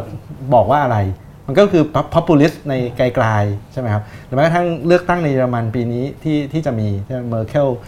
จะต้องสเต็ปดาวคนกำลังดูว่าเอ๊ะแล้วเสียงพาพาไปทางไหนผมว่ามันคล้ายๆกันคือ มันกำลังเกิดอะไรสักอย่าง ซึ่งถ้าเราย้อนกลับไปยุค 90 เนี่ยเรารู้สึกว่าคำตอบเดียวในโลกที่มีคือคือเสรีนิยม globalization ใช่ไหมครับไม่รู้เกิดอะไรขึ้นผมไม่รู้นะครับว่าว่ามันเป็นผลเป็นเหตุกันยังไง แต่ว่าอาจเป็นไปได้ว่าพอสมัยก่อนเนี่ยพายมันโตนะฮะครับ แล้วครับทุกคนก็รู้สึกว่ามีส่วนแบ่งกันให้กับคนอื่นตลอดเวลานะฮะยุโรปก็บอกว่าเอ้ยไม่เป็นไรช่วยคนที่อพยพมาสิใช่ไหมครับเพราะเราพอที่จะช่วยกันได้ พอทุกประเทศเข้าสู่วิกฤตเนี่ยพายมันเริ่มหยุดโตเลยเพอเพอๆหดใช่ไหม your gain is my loss อืมคือสิ่งที่คุณได้ไปเนี่ยเอามาจากฉันทำให้คนอาจจะรู้สึกว่าเอ่อ nationalism เนี่ยมันกลายเป็น name of the game หรือว่ามันเป็นสิ่งที่เป็นกฎระเบียบใหม่ของโลกหรือความยอมรับ ความเห็นอกเห็นใจกันในอดีตเนี่ยมันเริ่มหายไป คือถ้าทุกอย่างมันโตขึ้นไปเรื่อยๆ มันก็พอแจกทุกคน แต่พอทุกอย่างมันหยุดหมดเนี่ยถ้าเราอยากได้ต้องไม่เอาจากคนอื่น อันนี้อันนี้ผมสงสัยนะครับ แล้วก็อาการเดียวกับทรัมป์เหมือนกันใช่ไหมครับเมื่อก่อนที่อเมริกาเนี่ยคำว่าที่จะไปต่อต้าน immigration เนี่ยไม่มีใครกล้าพูดนะครับเพราะว่ามัน politically incorrect ใช่ไหมครับเดี๋ยวเดี๋ยวนี้มันพูดตามทำตามสบาย คือชี้หน้าด่ากันเลยว่า you steal my job อะไรเงี้ยซึ่งมันก็แสดงว่า อาการพวกนี้อาจจะคนจะรู้สึกว่า globalization โลกาภิวัตน์ free trade เนี่ยคนเริ่มรู้สึกว่าเขาเนี่ยเป็น loser อย่างที่เมื่อกี้อาจารย์บอกเป็น loser ของของเกมที่มันเกิดขึ้นในรอบ 30 ปีที่ผ่านมา ซึ่งมันอาจจะถูกฝังเอาไว้ค่อนข้างลึกนะครับ แล้วพอวันหนึ่งที่อาการทางเศรษฐกิจมันออกเนี่ยมันก็เลยกลายเป็นเหมือนกันหมดเลยแล้วก็เหลื่อมล้ำอาจจะเป็นประเด็นเหมือนกัน คือคนเริ่มจะรู้สึกว่าเฮ้ยทำไมเขาได้เนี่ยค่ะที่เราไม่มีจะกิน ก็เลยกลายเป็น อาการที่ปูดขึ้นมาในอาการเกือบจะทุกที่ในในในในในในในวงการเมืองในหลาย ๆ ที่ในโลกอาจารย์ประจักษ์มองการเมืองโลกในมุมพวกนี้ยังไง เรื่องนโยบายชาตินิยม ทั้งทางการเมืองทางเศรษฐกิจ การขึ้นมาของฝ่ายขวากระแส เชียร์กระแสต้านโลกาภิวัตน์เรื่องสงครามการค้าเราเราถ้ามองผ่านแว่นตานักศาสตร์เราเห็นอะไรที่น่าสนใจบ้างครับก็คือว่าถ้าเราเราไปดูตามร้านหนังสือตอนนี้หนังสือที่ อยู่บนชั้นหนังสือทั้งหลายเวลาพูดถึงการเมืองโลกอะมันจะมีคำประเภทว่ายุคสมัยแห่งความวิตกกังวลอืม Age of Anxiety ใช่ไหมยุคสมัยแห่งความโกรธแค้น Age of Anger คือมันเป็นในเชิงลบ คือมันไม่เหมือนตอนช่วง 90 ตอนหลังที่สุดสงครามเย็นครับตอนนั้นทุกคนมอง positive มีความหวัง มีความหวังว่าอ๋อเอ่อเราจะมี peace แล้วเพราะว่าสงครามเย็นมันสิ้นสุดคือเป็น globalization ก็เพิ่งเกิด ฉะนั้นมันก็จะมี peace prosperity ใช่ไหม แล้วก็คือง่ายๆในในในการเมืองเศรษฐกิจโลกมันมีระเบียบที่ชัดเจนอืมว่าเศรษฐกิจก็ไปทางนี้ใช่ไหมทุนนิยมนำโดยตลาดนะฮะเสรีการเมืองก็ liberal democracy เสรีประอืมประชาธิปไตย มันก็นะครับคือแต่มันเป็นอย่างนั้นอยู่สักทศวรรษกว่า คือถ้าเราดูเนี่ยในทางประชาธิปไตยมันก็เริ่มชะลอตัวประมาณ 2548 2549 ที่ประชาธิปไตยชะลอตัวในระดับโลก ซึ่งมันก็มาสอดคล้องกับ ช่วงที่เราเกิดวิกฤตพอดีครับครับทีนี้ผมคิดว่าเศรษฐกิจการเมืองมันมันโยงกันชัดเจน ก็คืออย่างที่อาจารย์ทั้งสองท่านพูดคือไอกระแสที่เราเรียกว่าประชานิยมฝ่ายขวาที่มันเติบโตขึ้นในโลกเนี่ยก็สาเหตุหลักส่วนหนึ่งก็คือ คนรู้สึกว่าที่อาจารย์พี่พาชัยเขาเขาเป็นผู้แพ้ หรือเขารู้สึกว่าถูกทิ้งไว้ข้างหลังอืมไอไอโลกที่มันบอกว่า globalization มันจะดีสำหรับทุกคนอะที่มันเคยเป็นมอตโต้คนรู้สึกว่ามันไม่จริงแล้วอ่า ถ้าเป็นนักเรียนเศรษฐศาสตร์นี่ต้องเชื่อเลยนะครับว่าฟรีเทรดทำให้ทุกคนดีขึ้นได้ เป็นเหมือนสัจธรรมเป็นเหมือนสัจธรรมข้อที่หนึ่งอะทำให้คนคนดีขึ้นได้ใช่ไหมได้ แต่ว่ามันอาจจะไม่ได้เกิด คือพอพอตรงเนี้ยมันไม่ใช่มันก็นำมาสู่ความอึดอัดขับข้องใจ และไอ้กระแสแบบนี้แหละที่มันเป็นฐานเสียงให้เอ่อนักการเมืองอย่างมาริเลเพนอย่างทรัมป์อย่างใช่ไหมนักเอ่อนักการเมืองในหลาย ๆ ประเทศนะครับเติบโตขึ้นมาได้ก็คือเล่นกับอารมณ์ความรู้สึกของคน และนักการเมืองเหล่านี้ก็มีลักษณะเหมือนกันอย่างหนึงก็บอกว่าเราจะมาเปลี่ยนระบบเราจะมาเขย่าระบบแล้วก็ anti establishment anti establishment ทีนี้มันก็การแต่ว่าถ้าเราไปดูคือคือผมคิดว่ามันมีความต่างกัน มันมันไม่ได้เหมือนกันสัทีเดียวทั้งโลก ถ้าถ้าเราไปดูเนี่ยประเทศที่การเมืองมีความผันผวนน้อยที่สุด น้อยหน่อย แล้วก็พวกพรรค ประชานิยมฝ่ายขวาเติบโตได้น้อยหน่อย ก็คือประเทศที่มันมีความเหลื่อมล้ำต่ำอืมถ้าไปดูเนี่ยก็คืออังกฤษกับอเมริกาเนี่ยไม่น่าแปลกใจว่าอืมไอ้ทั้งสองประเทศเนี้ยที่มีปัญหามากที่สุดในประเทศที่มันมีอยู่ในโลกประชาธิปไตยแบบก้าวหน้ามาก่อนพูดง่ายๆถ้าไปดูในทางเศรษฐกิจมันก็เป็น 2 ประเทศที่เหลื่อมล้ำค่อนข้างสูง ในประเทศที่เป็นอุตสาหกรรมครับนะครับ ทีนี้ถ้าเราไปดูประประเทศพวกสแกนดิเนเวียเนี่ยนอร์เวย์สวีเดนเดนมาร์ก เราพบว่าไอกระแสประชานิยมฝ่ายขวามันเติบโตน้อย หรือการเมืองที่เราเรียกว่า deep polarization การแบ่งแยกแตกขั้วแบบร้าวลึกที่เราบอกโอ้โหอืมคนเกลียดกันเลยแบบว่ามองอีกฝ่ายเป็นศัตรูแบบอเมริกาก็เป็นตอนนี้ใช่ไหมครับ ไม่เราก็เขาอะไรเงี้ยไอสภาวะแบบเนี้ยในสแกนดิเนเวียมันก็เกิดน้อย ทีนี้เพราะคนยัง content หรือสบายใจเพราะคนยักับสิ่ง content อยู่เกิดใน setting ที่เขามีใช่ไหมครับที่เขามีแล้วแล้วมันไม่ได้แบบว่า คนไม่ได้ถูกแบ่งเป็นแบบอืมสองกลุ่มที่ขั้วโอ้โหฟ้ากับเหว คือคนส่วนใหญ่ก็เป็นมิดเดิลคลาสพูดง่ายหกสิบเจ็ดสิบเปอร์เซ็นต์จากนั้นพอสังคมคนตรงกลางมันมีฐานะใกล้ๆกันไอ้คนรวยสุดๆ มันก็น้อยไปเลยเป็นคนส่วนน้อยของสังคม คนจนสุดๆ ไปเลยก็น้อย ทีนี้ทุกพักเวลาแข่งขันด้วยนโยบาย นโยบายมันเลยค่อนข้างแบบว่า moderate อะนโยบายมันจะไม่สุดขั้วมันก็จะต้องมาจับไอ้ผู้เลือกตั้งกลุ่มใหญ่มาก ใครจับกลุ่มนี้ได้ที่เป็นชนชั้นกลาง มันก็ชนะเลือกตั้งไปครับ ทีนี้ในสังคมที่มันเหลื่อมล้ำสูงเนี่ยนโยบายมันสุดขั้วอยู่แล้วอืมมันก็คุณจะจับกลุ่มไหนล่ะ ผู้เลือกตั้งกลุ่มไหนเดโมแครตนะครับรีพับลิกันนะฮะอ่า Conservative Labourอ่าอาจารย์อาร์มอาจารย์อาร์มเห็นข้อสังเกตนี่ไหมคือเรากำลังพูดถึงคำ keyword สำคัญสำคัญคำที่ได้ยินบ่อยสุดวันเนี้ยคือความไม่แน่นอนอืมรองลงมาคือความเหลื่อมล้ำใช่ไหมครับ มีเรื่องชาตินิยม มีเรื่องกระแสต่อต้านโลกาภิวัตน์แซมๆกันอยู่ใช่ไหมครับเรื่องครับเศรษฐกิจครับต่างๆเศรษฐกิจถอยหลังต่างครับๆพวกนี้นะครับ แล้วอาจารย์เล่าให้ฟังก็เหมือนกับว่าประเทศประชาธิปไตยเนี่ยก็เจอปัญหาชุดนี้ ประเทศที่ไม่ได้เป็นประชาธิปไตยเสรี ขนาดนั้นแบบตะวันตกเลยอย่างจีนเนี่ยก็เจอปัญหาชุดนี้เหมือนกันครับคือมีความไม่แน่นอนเหมือนกัน มีความเหลื่อมล้ำเหมือนกัน เราเราเห็นอะไรบ้างในเรื่องพวกนี้ คือระบอบการเมืองต่างๆ โครงสร้างเชิงโครงสร้างเชิงสถาบัน กับการจัดการปัญหาใหญ่ในโลกทุกวันนี้มัน มันไปด้วยกันได้ไม่ได้ยังไง มันมีอะไรให้เราให้เราคิดต่อคุยต่อเรื่องพวกนี้กันบ้างครับผมผมชอบชอบคำถามอาจารย์มากนะครับ แล้วก็แล้วก็อยากจะชวนอาจารย์คุยว่าว่าอันนี้เป็นผมว่าเป็นประเด็นที่สำคัญมาก ๆเลยนะฮะก็คือว่าคือว่าเราเราเราก็จริงๆ ต่อจากประเด็นอาจารย์อาจารย์ประจักษ์เมื่อกี้นะครับคือคือเมื่อกี้ที่เราพูดกันเนี่ยเราพูดถึงผู้เล่นใหญ่ในเวทีโลกนะฮะประเทศ ที่ก้าวหน้าเป็นเสรีนิยมประชาธิปไตย หรือประเทศที่เรารู้จักก็ว่าเป็นประเทศมหาอำนาจนะครับสหรัฐอังกฤษนะครับ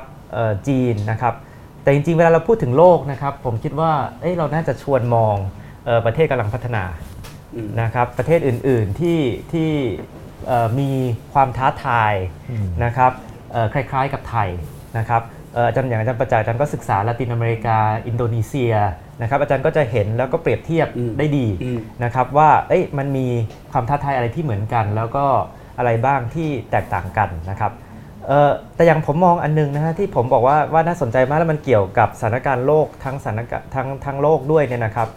ก็คือเราเริ่มเห็นเทรนด์ในประเทศกำลังพัฒนาเนี่ยนะครับที่ที่เริ่มมีคนที่พยายามจุดกระแสอำนาจนิยม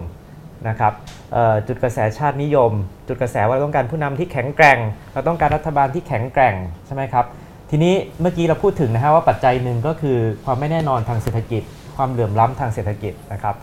เออแต่ผมก็อยากจะพูดว่าอีกปัจจัยหนึ่งนะครับที่เราเห็นในหลาย ๆประเทศนะครับเออก็คือปัจจัยจีนนะครับก็คือจีนเนี่ยนะครับ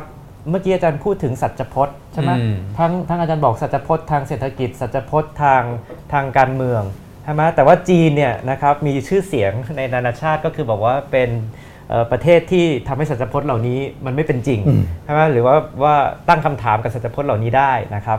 เอ่อแล้วหลายคนก็พูดอะไรที่มันง่ายมากว่าเห็นไหมจีนทำได้อืมเราก็เลยต้องทำอย่างจีนอืมนะครับหรือเห็นไหมที่มันมีความเหลื่อมล้ำสูงแปลว่าประชาธิปไตยไม่เวิร์ก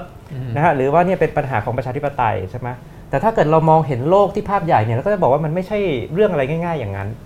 ช่ไหมคือมันไม่ใช่ว่าไอ้ปัญหาความเหลื่อมล้ำมันเกิดจากประชาธิปไตยเอ่อหรือเป็นเพราะว่าเราต้องมาดูนะครับเพราะประชาธิปไตยมันก็มีหลายเฉดสี มันมีหลายรูปแบบ มันมีหลายวิธีการใช่ไหมเอ่อการเลือกตั้งอาจารย์ก็บอกว่าแล้วแต่เลยว่าเราจะดีไซน์ระบบอืมยังไงใช่ไหมครับเพราะฉะนั้นมันไม่ใช่ว่าเราจะไปโทษอะไรง่าย ๆ หรือบอกว่าโอ้เนี่ยดูจีนสินะฮะเพราะว่าจีนเป็นอย่างนี้ระบบการเมืองเป็นอย่างนี้จีนถึงพัฒนาเศรษฐกิจเอ่อเราต้องเข้าใจนะฮะว่าว่า มันมีความซับซ้อนกว่านั้นมากนะครับอาจารย์เอ่อจริง ๆ แล้วเนี่ยที่ที่ผมพยายามจะบอกตลอดเนี่ยนะครับหลายคนอาจจะไม่เข้าใจหลายคนอาจจะคิดว่าเอ้ยนี่กำลังจะพูดว่าเอ้ยจีนทำสำเร็จอย่างนี้อย่างนี้นะฮะแต่จริงๆเนี่ยจะบอกบอกว่าเอ้ยถ้าเราไปดูแม้กระทั่งในจีนเองเนี่ยเออมันมีความซับซ้อนเยอะมากนะฮะจีนเป็นประเทศที่มีการกระจายอำนาจทางการคลังสูงมากนะครับในในในโลกนะฮะเอ่อพูดง่ายๆก็คือมณฑลและเมืองของจีนเนี่ยนะครับเอ่อ มีการกระจายอำนาจ มีการบริหาร มีการทดลองทางนโยบายนะครับที่สูงมากนะครับเอ่อมีหลายอย่างในจีนนะครับที่ที่เป็นกระบวนการในการกำหนดนโยบายที่เราบอกว่าเออมีวิธีที่เป็นประชาธิปไตย แต่แน่นอนนะฮะก็มีหลายเรื่องที่มันเป็นเรื่องที่ละเมิดสิทธิมนุษยชน มีมีโซนเอ่อในเรื่องเผด็จการใช่ไหมมันก็คือบอกว่าเป็นความซับซ้อน แต่ผมเราจะบอกบอกว่าไอ้เวลาที่เราชวนทุกคนมองโลก ใช่ไหมครับชวนทุกคนเข้าใจโลกแล้ววันนี้ผมก็บอกว่าชวนมองนะไม่ใช่แค่ประเทศมหาอำนาจ หรือประเทศที่เป็นผู้เล่นใหญ่ ๆ แต่รวมทั้งประเทศกำลังพัฒนาอื่น ๆ ด้วยเนี่ยนะครับเอ่อแล้วก็ชวนมองความซับซ้อนด้วยนะครับเอ่อว่าเราไม่สามารถที่จะสรุปอะไรง่ายอืมๆนะครับอย่างนั้นได้ครับ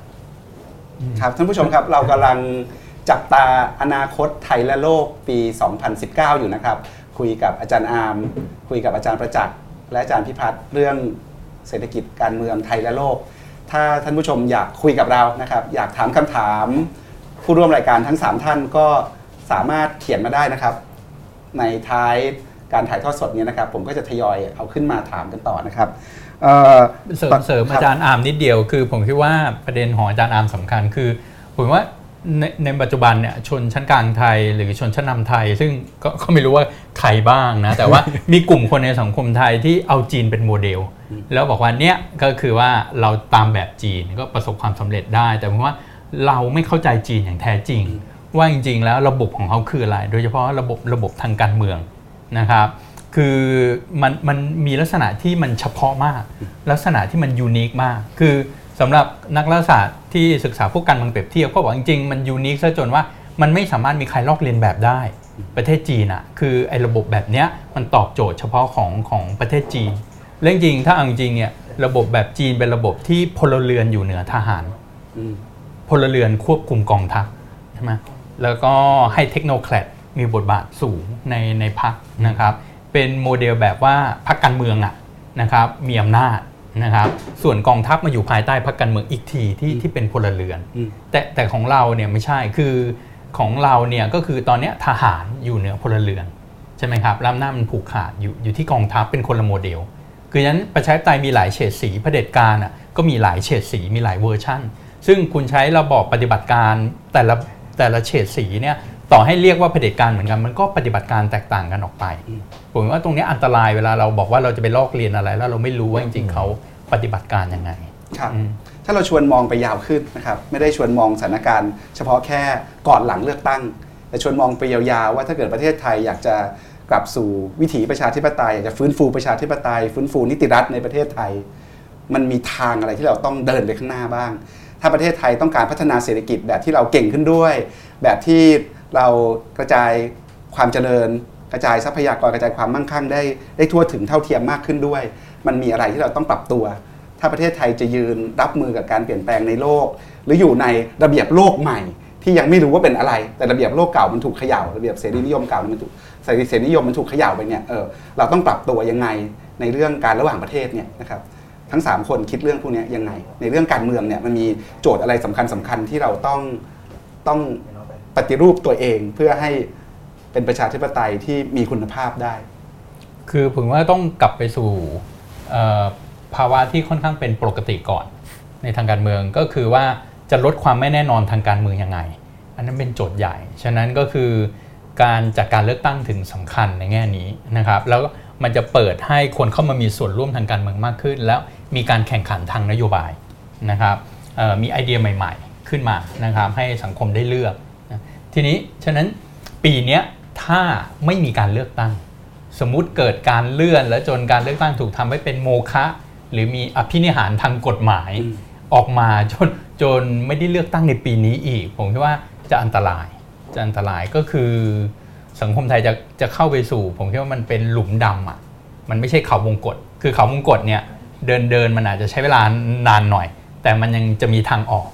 แต่ว่าไอ้หลุมดำเนี่ยน่ากลัวกว่าก็คือว่าหมายถึงว่า ตกไปอยู่ในภาวะเคว้งคว้างที่ไม่มีทิศทางแล้วไม่ไม่รู้จะไปทางไหนต่อนะครับผมว่าจะจะอันตรายถ้าไม่มีการเลือกตั้งในปีนี้ ในช่วง 10 กว่าปีที่ผ่านมามันมีทางแยกที่สังคมการเมืองไทยต้องเลือกเดิน หลายครั้งนะครับที่ทดสอบเรา และหลายคนก็บอกว่าในสองสาครั้งที่เราต้องเลือกว่าจะเดินทางไหนเนี่ยเราเลือกผิดทุกทุกครั้งเลย ตั้งแต่ช่วงอืม49 ใช่ไหมครับใช่ช่วง 53 ช่วงอืม57 อาจารย์กำลังจะบอกว่าปี 62 เนี่ย เลือกให้ถูกแล้วกันก็คือเลือกให้ถูกก็คือต้องเลือกตั้งเราเริ่มจากตรงนั้น แล้วก็พามันไปต่อ คือเป็นเป็นทางแพร่งที่สำคัญก็คือในโลกนี้ตอนนี้มันมีระระเบียบทางการเมืองอยู่อยู่สี่แบบ เท่านั้นแหละก็คือว่าแบบหนึ่งก็คือประชาธิปไตย อาจจะระดับอ่อนเข้มต่างกันแล้วแต่ละประเทศก็แต่ก็คือเป็นระบบที่มีการแข่งขันทางการเมืองนะครับให้ประชาชนได้เลือกตั้ง ให้ประชาชนได้เข้ามามีส่วนร่วม อีกแบบหนึ่งก็คือ ผมเรียกว่าทางวิชาการเขาเรียกว่าเผด็จการ technocrat ก็คือแบบจีนนะครับซึ่งค่อนข้าง unique อีกแบบหนึ่งก็คือเผด็จการแบบกองทัพ อีกแบบหนึ่งก็คือรัฐล้มเหลวไปเลย พวกอิรักอัฟกานิสถานลิเบียอะไรเงี้ยนะครับก็ก็คือเละเทะนะครับฉะนั้นถ้าเรามาดูตอนนี้ก็คือแบบที่ 2 แบบจีนเนี่ย unique มากเผด็จการ technocratนะครับอะตัดไปนะครับแบบรัฐล้มเหลวเราคงไม่อยากเดินไปสู่จุดนั้น ใช่ไหมแต่เลือกไม่ดีอาจจะไปถึงจุดนั้น แต่เรื่องไม่ดีอาจจะไปสู่จุดนั้น ก็คือหลายประเทศก็มันก็อยู่ในภาวะแบบเราเนี่ยแหละ แล้วค่อยๆทำลายกลไกต่างๆทำลายกติกา แล้วก็ในที่สุดมันก็เดินไปสู่จุดที่ที่เป็นรัฐล้มเหลวใช่ไหมครับ ทีนี้เผด็จการกองทัพนะมันเป็นโมเดลที่มันมันล้าสมัยไปละ เพิ่งมีวันเนี้ยมีกาบองใช่ไหมแต่เราก็คงไม่อยากไปอยู่ในลีกเดียวกับกาบองกาบองเนี่ยไม่สำเร็จนะครับ สุดท้ายรัฐประหารไม่สำเร็จนะครับก็เราเลยไม่ได้คนมาเป็นพวกนะครับ ก็คือในในแง่ในแง่โมเดลอะทางการเมืองอะไอ้โมเดลแบบเนี้ยก็คือมันเหมือนแบบมือถือ Samsung Hero อะนึกออกไหมอาจารย์ก็คือว่าเป็นโมเดลที่แบบต่อให้อัปเกรดดีที่สุดทำงาน perfect ที่สุดของมันอะมันก็เป็นโมเดลที่ล้าหลังอืม นะครับแต่เราเอามาใช้อะในโลกปัจจุบัน เหมือนเราลงสู่สนามการแข่งขันด้วยการเอาโมเดลทางการเมืองที่ที่มาล้าหลังล้าหลังกว่าเศรษฐกิจของเราล้าหลังกว่าสังคมของเรา ซึ่งซึ่งมันไปไกลกว่าครับกว่าการเมืองครับฉะนั้นผมคิดว่ามันล้าล้มเหลวมันก็ตัดออกไปโมเดลแบบจีนเราเป็นไปไม่ได้ ก็เหลือประชาธิปนคบไตยที่ต้องเดิน มันก็เหลือประชาธิปไตยที่ที่ต้องเดินเพียงแต่ว่าเวลาเราพูดถึงประชาธิปไตยเนี่ยเราชอบไปเปรียบเทียบในเวอร์ชั่นที่มันเลวร้ายที่สุดใช่ไหม แล้วเวลามันมีปัญหาเนี่ยเราบอกว่ามันเหมือนเราบอกเฮ้ย iPhone มีปัญหานี่ไงใช้แล้วมีปัญหาใช้ Samsung Hero ดีกว่า ไม่เคยมีปัญหาเลย คงทนแข็งแรง แต่ทำไมเราไม่คิดว่าเราจะค่อยๆ ซ่อมไอ iPhone เนี้ยให้มันดี เพราะถ้าเราทำให้มันฟังก์ชันได้ดีมันมันทำงานได้ดีกว่า โดยเฉพาะสังคมไทยซึ่งไอเดียดี ๆ หรือความคิดดีๆ มันกระจายอยู่ในหลายหลายหลายกลุ่มคน แล้วก็มีเป็นสังคมที่มีความแตกต่างหลากหลายทางความคิดสูง จริง ๆ มันเป็นสังคมที่ใช้ระบอบประชาธิปไตยนี่แหละมันมันเวิร์กที่สุด เพราะมันไม่สามารถมีใครผูกขาดใช่ไหมความคิดหรือความถูกต้องอยู่กลุ่มเดียวได้ แล้วเราบอกเอาอำนาจไปให้คนกลุ่มนี้แล้วพัฒนาประเทศไปเถอะนะครับมันมันไม่ใช่เราไม่ใช่สิงคโปร์เราไม่ใช่จีนนะครับฉะนั้นไอ้ระบอบประชาธิปไตยซึ่งมันอาจจะขลุกขลักบ้าง แต่ในระยะยาวอาจารย์พูดถึงระยะยาวเนี่ย มันมันเดินไปได้ดีกว่านะครับแล้วถ้ามัเกิดจะไม่เราต้องการพลดจะพัฒนาประชาธิปไตยให้มีคุณภาพมากขึ้นไปอีก มันมีโจทย์อะไรที่เราต้องต้องลงมือทำบ้างในสังคมการเมืองไทย ผมคิดว่าโจทย์เรื่องการยอมรับเอ่อความแตกต่างหลากหลาย อันนั้นอันนั้นประการที่หนึ่งนะครับในสังคมที่มันมีความไม่ไว้วางใจกันสูง ที่อาจารย์อามพูดถึงทั่วโลกแหละนะฮะก็คือท้ายสุด แล้วระบอบแบบไหนล่ะที่ที่มันจะพยุงให้คนอยู่ร่วมกันต่อไปได้ เราไม่มีทางทำให้ทุกคนคิดเหมือนกันอะฉะนั้นก็มันก็มีทางเดียวก็คือเคารพความคิดเคารพความแตกต่างหลากหลายสองก็คือพื้นฐานเลยก็คือมันต้องเคารพสิทธิเสรีภาพ ระบอบไหนผมจะเรียกเผด็จการก็ได้เรียกประชาธิปไตยก็ได้ผมผมไม่สนชื่อเรียก เพราะเราเถียงกันในชื่อจนจนแบบมันหลงทางอะ่ะแต่ว่าเอาเป็นว่าระบอบไหนที่มันเคารพสิทธิเสรีภาพของประชาชน ให้ทุกคนได้มีโอกาสได้เสนอความคิด ได้ใช้สิทธิ์ของตนเองนะครับ และสิทธินั้นได้ได้รับการเคารพได้รับการปกป้อง ผมว่านั่นนะเป็นระบอบที่ดีครับนะครับในทางเศรษฐกิจมีโจทย์อะไรบ้างครับ ในระยะยาวที่เราต้องปรับตัวเองเพื่อรับมือกับโจทย์พวกนั้น โจทย์ยากๆพวกนี้จริงๆผมว่ามันก็อาจจะอิงกับไปประเด็นการเมืองด้วยเพราะว่าผมคิดว่าโจทย์ที่เรามีเราเรารู้เราอาจจะรู้โจทย์เต็มไปหมดแล้วที่เราคุยกันวันนี้พูดหลายๆโจทย์เต็มไปหมดเลย แต่ว่า solution ที่เราอยากจะมาใช้แล้วเป็น solution ที่อ่า เหมาะสมกับ setting ของประเทศ แล้วเหมาะสมกับ setting ของของอันเนี้ยผมว่าเรายังขาดกระบวนการ ผมเห็นด้วยเลยว่าระบอบประชาธิปไตยเป็นระบอบที่ต้องการใช้เวลาในการเรียนรู้ ผมว่ามันไม่มีประเทศไหนที่อยู่ดีเสียบปลั๊กปุ๊บแล้วมันกลายเป็นประธานาธิปไตยได้เลย อย่างสหรัฐฝรั่งเศสมันผ่านสครัลเกิลมหาศาลอังกฤษนี่ผ่านมาเต็มไปหมด เพราะฉะนั้นมันมันมันมันต้องใช้เวลาในการเรียนรู้ประเด็นสำคัญอันหนึ่งก็คือว่าเวลาออกแบบนโยบายทางเศรษฐกิจก็ต้องยอมรับว่า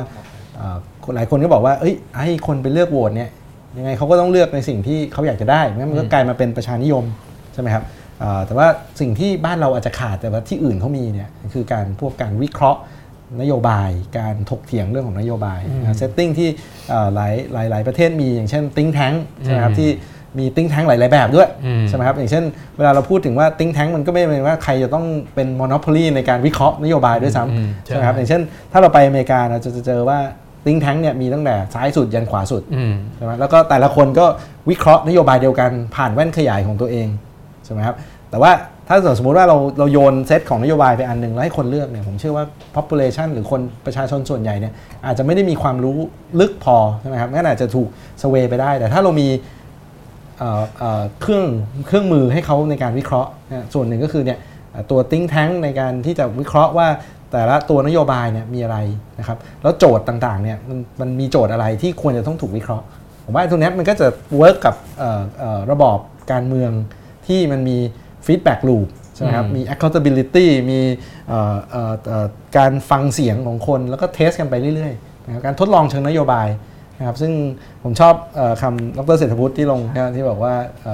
อ่ออะไรนะครับ super technocrat หรืออะไรนะครับ super technocrat ไม่มีอีกแล้วไม่มีแล้วนะครับคือผมเห็นด้วยคือทำว่างานไม่ได้แล้วอย่างนี้คือคือคือการผูกขาดความคิดหรือเอ่อเอ่อโจทย์หรือว่าโซลูชันของโจทย์เนี่ยผมว่ามันมันมันหมดยุคไปแล้ว เราทำไมเราเอาเสียงของคนส่วนใหญ่เนี่ยมาช่วยกันโยนปัญหาออกไป แล้วก็หาทางแก้ไขนะครับ ถ้าถามโจทย์ผมว่าก็วนกับสิ่งที่เรารู้กันอยู่แล้วนะครับไม่ว่าจะเป็นเนี่ยโครงสร้างประชากร productivity อ่า middle income trap ทำไมเราติดกันมานานเหรือการอืมคุณภาพการศึกษาทำไมเราเรายิ่งใช้ตังค์เยอะเราถึงคุณภาพมันยิ่งแย่ทำไมเราแก้พวกนี้ไม่ได้เหลื่อมล้ำคือพูดผมว่าประเด็นพวกนี้มันมีมันมีมันมี issue ที่ที่รอให้คนมาแก้เต็มไปหมดเลย แล้วเอ่อเอ่อถ้าเราผูกขาดไปแล้วเราไม่มี feedback ให้เขาว่าวันนี้ทำไมเขาไม่แก้ปัญหานี้ นะครับวันนี้คือคนตะโกนขึ้นมามันไม่มีใครได้ยินอืมแต่ว่าถ้าเรากลับไปในระบอบที่มันมี feedback เนี่ยเสียงของประชาชนมันจะมีค่ามากขึ้นนั้นโจทย์ที่เขา care เนี่ยมันก็จะมีเสียงมันก็จะดังขึ้น ครับอาจันอามครับไทยจะยืนยังไงในโลกยากๆแบบเนี้ยครับ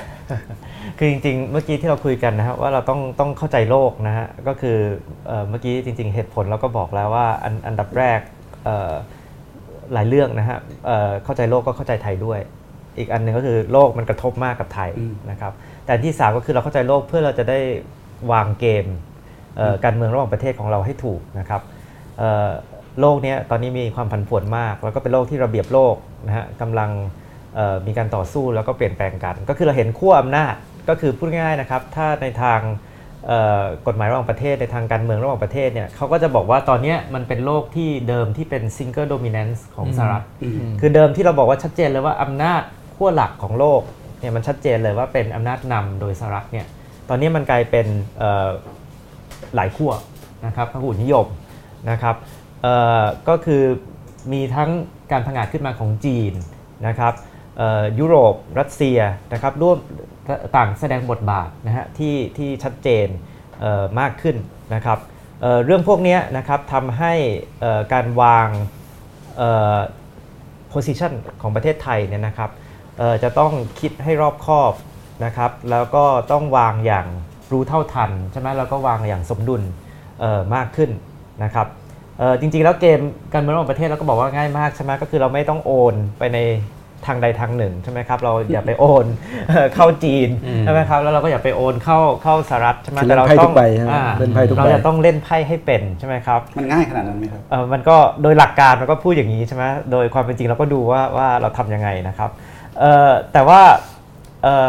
อันอันอันหนึ่งที่ที่ผมอยากจะเรียนว่าปีนี้ความสำคัญอันหนึงในเรื่องระหว่างประเทศก็คือเป็นปีที่ไทยเป็นประธานอาเซียนนะครับแล้วจริงๆแล้วเนี่ยไทยเราเนี่ยเเคยมีบทบาทนำในสมัยที่เราก่อตั้งอาเซียนนะครับแต่ว่าอันนี้เป็นคำถามที่ผมว่าเป็นโจทย์ใหญ่ในทางระหว่างประเทศนะครับ ว่าเราจะใช้บทบาทของเราในฐานะประธานอาเซียนเนี่ย นะครับดำเนินเอ่อนโยบายระหว่างประเทศอย่างไรนะครับพูดง่ายๆก็คือว่าไทยเนี่ยนะครับถ้าในเวทีโลกนะครับเอ่อเราไม่ใช่ประเทศใหญ่นะครับก็คือเราไม่มีอำนาจต่อรองนะครับที่เราจะไปต่อรองกับจีนเราจะไปต่อรองกับสหรัฐนะครับแต่ถ้าเกิดเราสามารถที่จะผนึกประสานนะครับภายในอาเซียนนะครับเช่นความท้าทายจากจีนนะครับประเทศอาเซียนอื่นๆนะครับมีอะไรที่คล้ายคลึงกับเรา เราต้องรับมือร่วมกัน นะครับต้องต้องเอ้ยเจราจากับจีนร่วมกันนะครับอันไหนก็ตามที่เราคิดว่าเอ้ยเราก็ควรที่จะดูว่าเป็นปัญหาที่เป็นมาจากความท้าทายของสหรัฐ แล้วเราจะเจราจาร่วมกัน ผมคิดว่าเอ้ยไอ้เออความร่วมมืออันเนี้ยนะครับเป็นความร่วมมือที่สำคัญแต่ว่ามันต้องมีผู้นำที่จะประสานเชื่อมโยง แล้วก็สร้างอำนาจต่อรองนะฮะซึ่งในสมัยก่อนเนี่ยเราบอกว่ายังไม่ค่อยมีประเทศอาเซียนที่ที่เล่นบทบาทนี้นะครับ ในปีนี้ไทยเราเป็นเป็นประธานอาเซียนนะฮะผมคิดว่าอันนี้ก็เป็นสิ่งที่ควรจะจับตา แล้วก็ช่วยกันคิดว่าเราจะใช้บทบาทนี้อย่างไรครับ เราลองมาตอบคำถามท่านผู้ชมทางบ้านดูดีไหมครับ คุณหมูเอกสิทธิ์นะครับ ครั้งนี้เป็นการรัฐประหารซ่อนรูปไปโดยปริยาย ภายใต้เงื่อนไข จากการสร้างกรอบขึ้นมาของคอสช กับผู้มีอำนาจจริงหรือไม่ หมายถึงเรื่องการเลื่อนเลือกตั้งนี่แหละครับ หรือว่าหมายถึงอาจจะหมายถึงการเลือกตั้งที่จะเกิดขึ้นใช่ไหมครับครับ แล้วก็มีอีกโจทย์หนึ่งที่ที่เป็นเซตเลือกตั้งนะครับ เดี๋ยวเดี๋ยวอ่านยาวๆ ให้อาจารย์ประจักษ์ตอบทีเดียวเลยนะครับ คุณสุจิตราพร อาจารย์ประจักษ์คิดว่าเหตุผลที่คุณวิษณุใช้เป็นข้ออ้างเลื่อนเลือกตั้งนั้น มีความเป็นเหตุผลหรือมีความชอบธรรมหรือไม่ จะมีทางออกอย่างไรนะครับ คุณรวิน บอกว่าถ้าหากมีการเลือกตั้งรัฐบาลที่มาจากการเลือกตั้ง ถูกกำกับภายใต้ยุทธศาสตร์แห่งชาติของคณะพิเศษแบบนี้ในมุมมองการเมืองเปรียบเทียบ มีประเทศใดที่เคยมีรัฐบาลแบบนี้ไหมผลเป็นอย่างไรอืมทั้งหมดทั้งปวงมีคนครับถามมาอีก ความรู้ทางรัฐศาสตร์ยังใช้ทำความเข้าใจการเมืองไทยได้อยู่ไหมเป็นคำถามที่ดีมากมีบางคนบอกว่าโหราศาสตร์อาจจะอธิบายได้ดีกว่าครับหรือไสยศาสตร์ครับเอ่อเพราะการเมืองไทยมันก็มีปัจจัย เยอะที่ที่มันไม่ได้เป็นเหตุเป็นผลนะอ่าครับฉะนั้นก็คือเช่นการรับประหารของไทยก็มีคนศึกษากระทั่งทำวิทยาพลปริญญาเอกอืมว่าบทบาทโหราศาสตร์เนี่ยนะครับโหราศาสตร์แบบโหราศาสตร์จริง ๆ อันนี้อันนี้ไม่ได้ล้อเล่นนะจริงเหรอการรับประหารผมไม่เข้าใจตั้งตั้งแต่อดีตก็คือว่าเอ่อกำหนดว่าเขาจะทำช่วงไหนหมายถึงตัดสินใจแล้วว่าจะยึดอำนาจแต่ไอ้วันที่จะยึดช่วงที่จะยึดอันเนี้ยดูโหนอืมอ่าดูเลิกษ์ดูยามนะแล้วฉะโขนคนไหนดูแม่นไม่แม่นมีผลไหมครับคง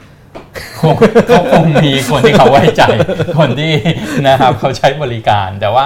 มันมันมีปัจจัยอ่าเยอะนะครับอ่าปัจจัยทางวัฒนธรรมด้วย ซึ่งบางทีรัฐศาสตร์ก็อาจจะไม่ละเอียดอ่อนพอครับนะครับก็แต่ทีนี้ถ้าถ้าถามถึงการเลือกตั้งครั้งนี้ คือผมคิดว่ามันมีก็คือถ้าถามว่าคล้ายกับประเทศไหนว่าเลือกตั้งไปเสร็จแล้ว รัฐบาลที่มาจากการเลือกตั้งก็ยังอยู่ภายถูกใต้ครอบการภายใต้ระบอบครอบใหญ่บางระบอบอยู่ อ่าก็คือเขาเรียกว่า guided democracy ประชาธิปไตยแบบถูกชี้นำหรือแบบ control democracy ประชาธิปไตยแบบถูกควบคุมก็คืออย่างพม่าตอนนี้ พม่าปล่อยให้มีการเลือกตั้งเนี่ยแล้วทั้ง NLD ขององซานซูจีขึ้นมาบริหารประเทศ แต่ว่าทุกคนก็รู้ว่ากองทัพเนี่ยยังครอบครอบงำการเมืองพม่าอยู่เบื้องหลังนะครับ อันนี้ก็มันก็จะเป็นคล้ายๆแบบนั้นนะครับ หรือจริงๆก็ย้อนไปคล้ายๆ กับประชาธิปไตยครึ่งใบ ของไทยเองสมัยพลเอกเปรมแต่ก็ไม่เหมือนซะทีเดียวนะครับ จริงตอนนั้นเนี่ยทหารยอมถอยไปเลย สมัยยุคพลเอกเปรมที่มีคนบอกว่ามีเสถียรภาพอยู่ต่อเนื่องยาวนาน 8 ปีครับนะครับแต่แต่ตอนนั้นเนี่ยก็คือทหารไม่ตั้งพรรคตนเอง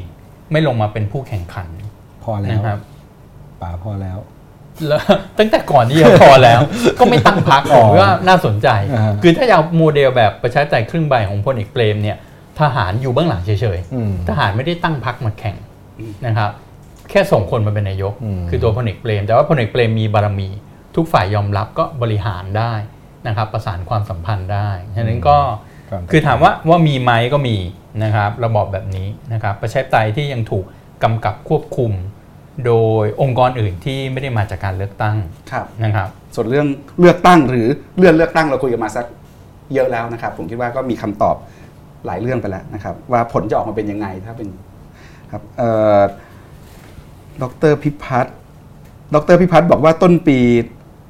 2018 เศรษฐกิจโลกฟื้นตัวพร้อมกัน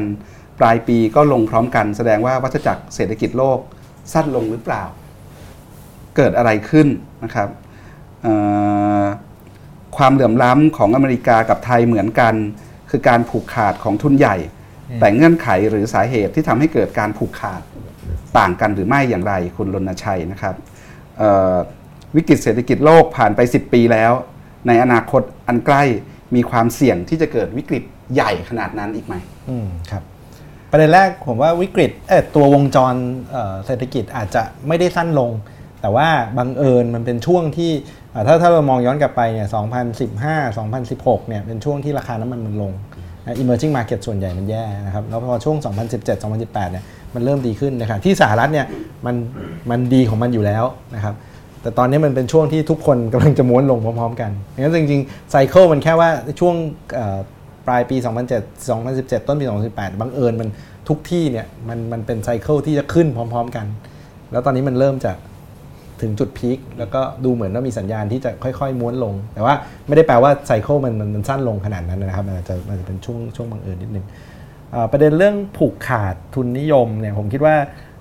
ความต่างนิดนึงคือคือมันอาจจะคล้าย ๆ กันคือคือทุนนิยมเนี่ยมันก่อให้เกิดความเหลื่อมล้ำแล้วก็การแย่งชิงในเรื่องของการผูกขาดเนี่ยอยู่แล้วในแง่ว่าใครมีทุนใหญ่ก็พยายามที่จะใช้ใช้ใช้พลังของทุนนะครับความแตกต่างนิดนึงก็คือว่าการแข่งขันนะครับเพราะว่าก็ต้องยอมรับว่าของเราเนี่ยบางทีทุนนิทุนที่มาผูกขาดเนี่ยมันเป็นสิทธิในการเป็น การผูกขาดโดยรัฐ ไปหยิบยื่นให้ทุนใหญ่ แล้วยังสร้างทุนนิยมใหญ่ขึ้นมาอีกในขณะที่ถ้าดูในเคสของสหรัฐเนี่ยยุคสมัยใหม่นะครับ ยุคในอดีตเนี่ยอาจจะมีเรื่องของทุกบางธุรกิจ เช่น ธนาคารน้ำมันหรืออะไรบางอย่าง ซึ่งแต่ว่ายุคสมัยใหม่เนี่ยเราจะสังเกตว่าเอ่อทุนขนาดใหญ่ที่มันเกิดขึ้นในสหรัฐสมัยใหม่เนี่ยมันเกิดจากการแข่งขัน คือเขาสร้างความสามารถในการแข่งขันในตัวของเขาเอง ไม่ได้เป็นรัฐเนี่ยหยิบยื่นสิทธิในการเป็นเอ่อผู้ผูกขาดให้ นะแต่เมืองไทยผมว่าเรายังเห็นในหลายเคสที่เศรษฐีใหม่เอ่อทุนใหม่ทุนใหญ่ที่ขึ้นมาเนี่ยขึ้นมาได้เพราะเพราะสิทธิในการผูกขาดที่ถูกหยิบยื่นโดยรัฐนะครับอ่าประเด็นสุดท้ายอะไรนะครับลืมเรื่องวิกฤตโลกอ๋อจะมีโอกาสเกิดวิกฤตโลกครั้งใหญ่ๆอีกไหมในทางเศรษฐกิจเอ่ออผมผมว่าวิกฤตเนี่ยมันมีองค์ประกอบ2อสาอย่างที่มันเอ่อต้องเกิดขึ้นพร้อม ๆ กันนะครับอันแรกเนี่ยคือส่วนใหญ่เราจะต้องเห็นฟองสบู่ คือการเพิ่มขึ้นของราคาอะไรสักอย่าง ที่จะทำให้ทุกคนเนี่ยแห่กันเข้าไปอะนั้นฟองฟองสบู่น่าน่าน่าน่าจะเป็นสัญญาณอันแรก อันที่สองเนี่ยมีการใช้หนี้คือการสร้างหนี้ขึ้นมา เพื่อไปเอาประโยชน์จากตัวฟองสบู่ที่มันเพิ่มขึ้นนะครับคลาสสิกที่สุดก็คืออะสมมติเราดูไทย 97 หรือสหรัฐ 2008 เนี่ยนะครับก็คล้ายๆกันเลยคือมันมี bubble บนถ้าจาก2008 ก็คือสร้างราคาบ้านขึ้นไป แล้วทุกคนก็กู้ แล้วทุกคนก็สนับสนุนการกู้ออก CDO CDS อะไรคือกู้กันกระจาย แล้วสุดท้ายพอฟองสบู่มันแตกเนี่ยนะครับราคา asset มันร่วงแต่หนี้มันยังค้างอยู่ที่เดิมงั้นทุนมันถูก wipe outงั้นจะเกิดวิกฤตหนักๆได้เนี่ยมันจะต้ององค์ประกอบพวกนี้มันต้องมีครบนะครับในช่วงเนี้ยโชคดีก็คือว่าเรายังเห็นแค่บางจุดที่มันมีการสร้างหนี้อย่างเยอะๆนะครับแล้วที่จะนำไปสู่วิกฤตขนาดใหญ่นะครับแต่ว่ามีจุดหนึ่งที่อาจจะต้องจับตาดูดีคือจีน แต่ว่าเพราะจีนเนี่ยอาจจะเกือบเกือบครบนะ แต่ว่าเขาก็มีวิธี manage ตัวเศรษฐกิจของเขาเดี๋ยวจะให้อาจารย์นำวิเคราะห์ว่าเป็นไปได้เปล่าแต่ว่าสิ่งที่เราเห็นเนี่ยคือระดับหนี้ของจีนเนี่ยเพิ่มขึ้นอย่างรวดเร็วในช่วงประมาณสัก 5-6 ปีที่ผ่านมาเนี่ยนะครับเอ่ออาจจะหนี้ของจีนเนี่ยอาจจะเพิ่มขึ้นจากผมว่าจะ 150%ของ GDP มาเป็น 240%ของ GDP ซึ่งขนาดของการเพิ่มขึ้นเนี่ยมันค่อนข้างเร็ว นะครับแล้วคนส่วนใหญ่เนี่ยคือเขาไม่ได้แคร์ว่าเลเวลอยู่เท่าไหร่ แต่ว่าการเพิ่มขึ้นเร็วๆเนี่ยมันเป็นการส่งสัญญาณว่า capacity หรือว่าความสามารถของเศรษฐกิจในการรับหนี้ที่มันเพิ่มขึ้นได้เร็วเนี่ยมันเยอะขนาดไหน อย่างเมืองไทยที่เราเห็นก็คือช่วงออพอมันมีบับเบิลมีการก่อนหนี้สร้างเครื่องขึ้นเร็วเนี่ยสุดท้ายธนาคารก็เอาหนี้ไปปล่อยในสิ่งที่อาจจะไม่ได้ productive สุดท้ายมันก็เกิดวิกฤตธนาคารนะครับแต่ว่าจีนก็อาจจะบอกว่ามี counter argument ว่า ตัวรัฐเองมีความแข็งแกร่งในระดับหนึ่งในการบริหารจัดการระบบเศรษฐกิจถ้าเกิดวันนี้ถามว่าอินก e เดียนอยู่ตรงไหนเนี่ยผมอาจจะมองไปที่จีนเยอะหน่อย แต่ว่าสหรัฐเนี่ยผมเขาว่าอาจจะมีโอกาสที่จะเข้าสู่ภาวะเศรษฐกิจชะลอตัว อาจจะมี recession ได้ แต่ผมยังดูไม่ออกว่าสหรัฐจะเข้าสู่วิกฤตขนาดใหญ่แบบที่เกิดในช่วง 2008 หลายคนบอกว่ามันมีเรื่อง corporate debt ที่มันเพิ่มขึ้น ซึ่งก็มีจริง ๆ นะครับ แต่ว่า extend อาจจะไม่ได้เท่ากับในช่วง 2008 ที่มันใหญ่มากจริงครับ ท่านผู้ชมครับเราคงจะคุยกันอีกสักประมาณ 10 นาทีนะครับก่อนจะหยุดรายการ อันนี้เป็นโอกาสสุดท้ายนะครับ ถ้าจะส่งคำถามเข้ามา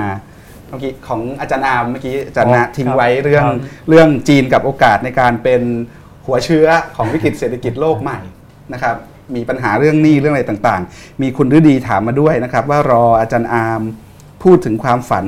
สูงสุดของพรรคคอมมิวนิสต์และสีจิ้นผิงเรื่องไต้หวัน หลังจากสีเพิ่งออกมาพูดครั้งล่าสุดเมื่อไม่กี่วันก่อนนะครับ คุณสุภวิทย์บอกว่าอาจารย์อาร์มมองว่าจีนจะมีบทบาทอย่างไรกับโครงการ EEC ของไทย และจะส่งผลอย่างไรต่อการเมืองเศรษฐกิจของไทย ตลอดจนภาพรวมยุทธศาสตร์ BRI ของจีนครับครับก็ประเด็นใหญ่ๆทั้งนั้นนะฮะแต่ว่าเดี๋ยวเดี๋ยวต่อจากอาจารย์เอ่อพิพัฒน์นิดหนึ่งนะครับเอ่อเรื่องหนี้นะครับเอ่อคือจริงๆแล้วเราบอกว่าว่าอันนี้เป็นเรื่องที่ยากมากนะฮะในเรื่องเศรษฐกิจจีนก็คือมันมีความคลุมเครืออม ไม่ชัดเจนนะครับ ตัวเลขก็ไม่มีใครรู้ว่าว่าจริง ๆ มันคืออะไรนะครับ แล้วจริง ๆ แล้วเนี่ยมันยิ่งซับซ้อนกว่านั้น เพราะว่ามันมีทั้งหนี้ของรัฐบาลกลาง แล้วก็ครับหนี้ของรัฐบาลท้องถิ่นนะครับ มันหลายหลายหลายซ้อนหลายชั้นเหลือเกินนะครับเอ่อแต่พอถามว่าเกิดวิกฤตไหมคนส่วนใหญ่เอ่ออย่างน้อยเอ่อคนจีน ก็มักจะตอบว่าเอ่อไม่น่าจะเกิดวิกฤตนะครับ เอ่อเช่นนะครับปัจจัยก็คือบอกว่าหนี้พวกนี้หนึ่งไม่ใช่หนี้ต่างประเทศ ไม่เหมือนสมัยที่ไทยเกิดวิกฤตเอ่อการเงินตอนนั้นนะครับเราเป็นหนี้ต่างประเทศสูงนะครับอีกอันหนึงก็คือหนี้อันเนี้ยมันเป็นหนี้กู้กันไปกู้กันมาอยู่ในระบบนะครับเพราะฉะนั้นเนี่ยธนาคารของรัฐนะครับไม่ได้เรียกเอ่อเก็บหนี้อะไรอย่างเงี้ยมันก็สุดท้ายมันก็สามารถที่จะควบคุมได้นะครับในระดับหนึ่งแต่นะครับเอ่อในจีนเนี่ยก็จะมี 2 มุม มุมหนึ่งก็คือบอกว่าน่าจะ manage ได้ แต่อีกมุมหนึ่งก็เห็นว่ามันอยู่ในระดับที่เสี่ยงนะครับเพราะฉะนั้นเนี่ยเราก็จะเห็นว่ามันสะท้อนชัดเจนในนโยบายของรัฐบาลจีนนะฮะก็คือนโยบายของสีจิ้นผิงเนี่ยหนึ่งใน 3 ข้อหลักนะครับก็คือการป้องกันความวิกฤต ป้องกันความเสี่ยงที่จะเกิดวิกฤตทางการเงินนะครับแล้วก็ไอการปฏิรูปเชิงอุปทานนะครับการรัดเข็มขัดการอะไรต่อมีอะไร ก็มีเพราะปัญหานี้นะครับเอ่อ ซึ่งอันเนี้ยตอนเนี้ยเราเริ่มเห็นว่ามันกลับมาเป็น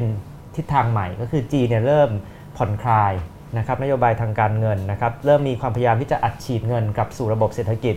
นะครับเพราะว่ารู้สึกว่าเศรษฐกิจมันชะลอตัวจากสงครามการค้านะครับเพราะฉะนั้นเรื่องนี้ก็ต้องออจับตามองนะครับประเด็นที่2นะครับเรื่องเรื่องไต้หวันนะครับผมคิดว่าไม่ได้มีอะไรแปลกนะครับที่สีจิ้นผิงออกมาพูดนะครับก็คือออมันไม่ได้มีเรื่องใหม่ นะครับก็คือมันเป็นเรื่องที่เป็นจุดยืนปกติของทางจีนอยู่แล้วนะครับ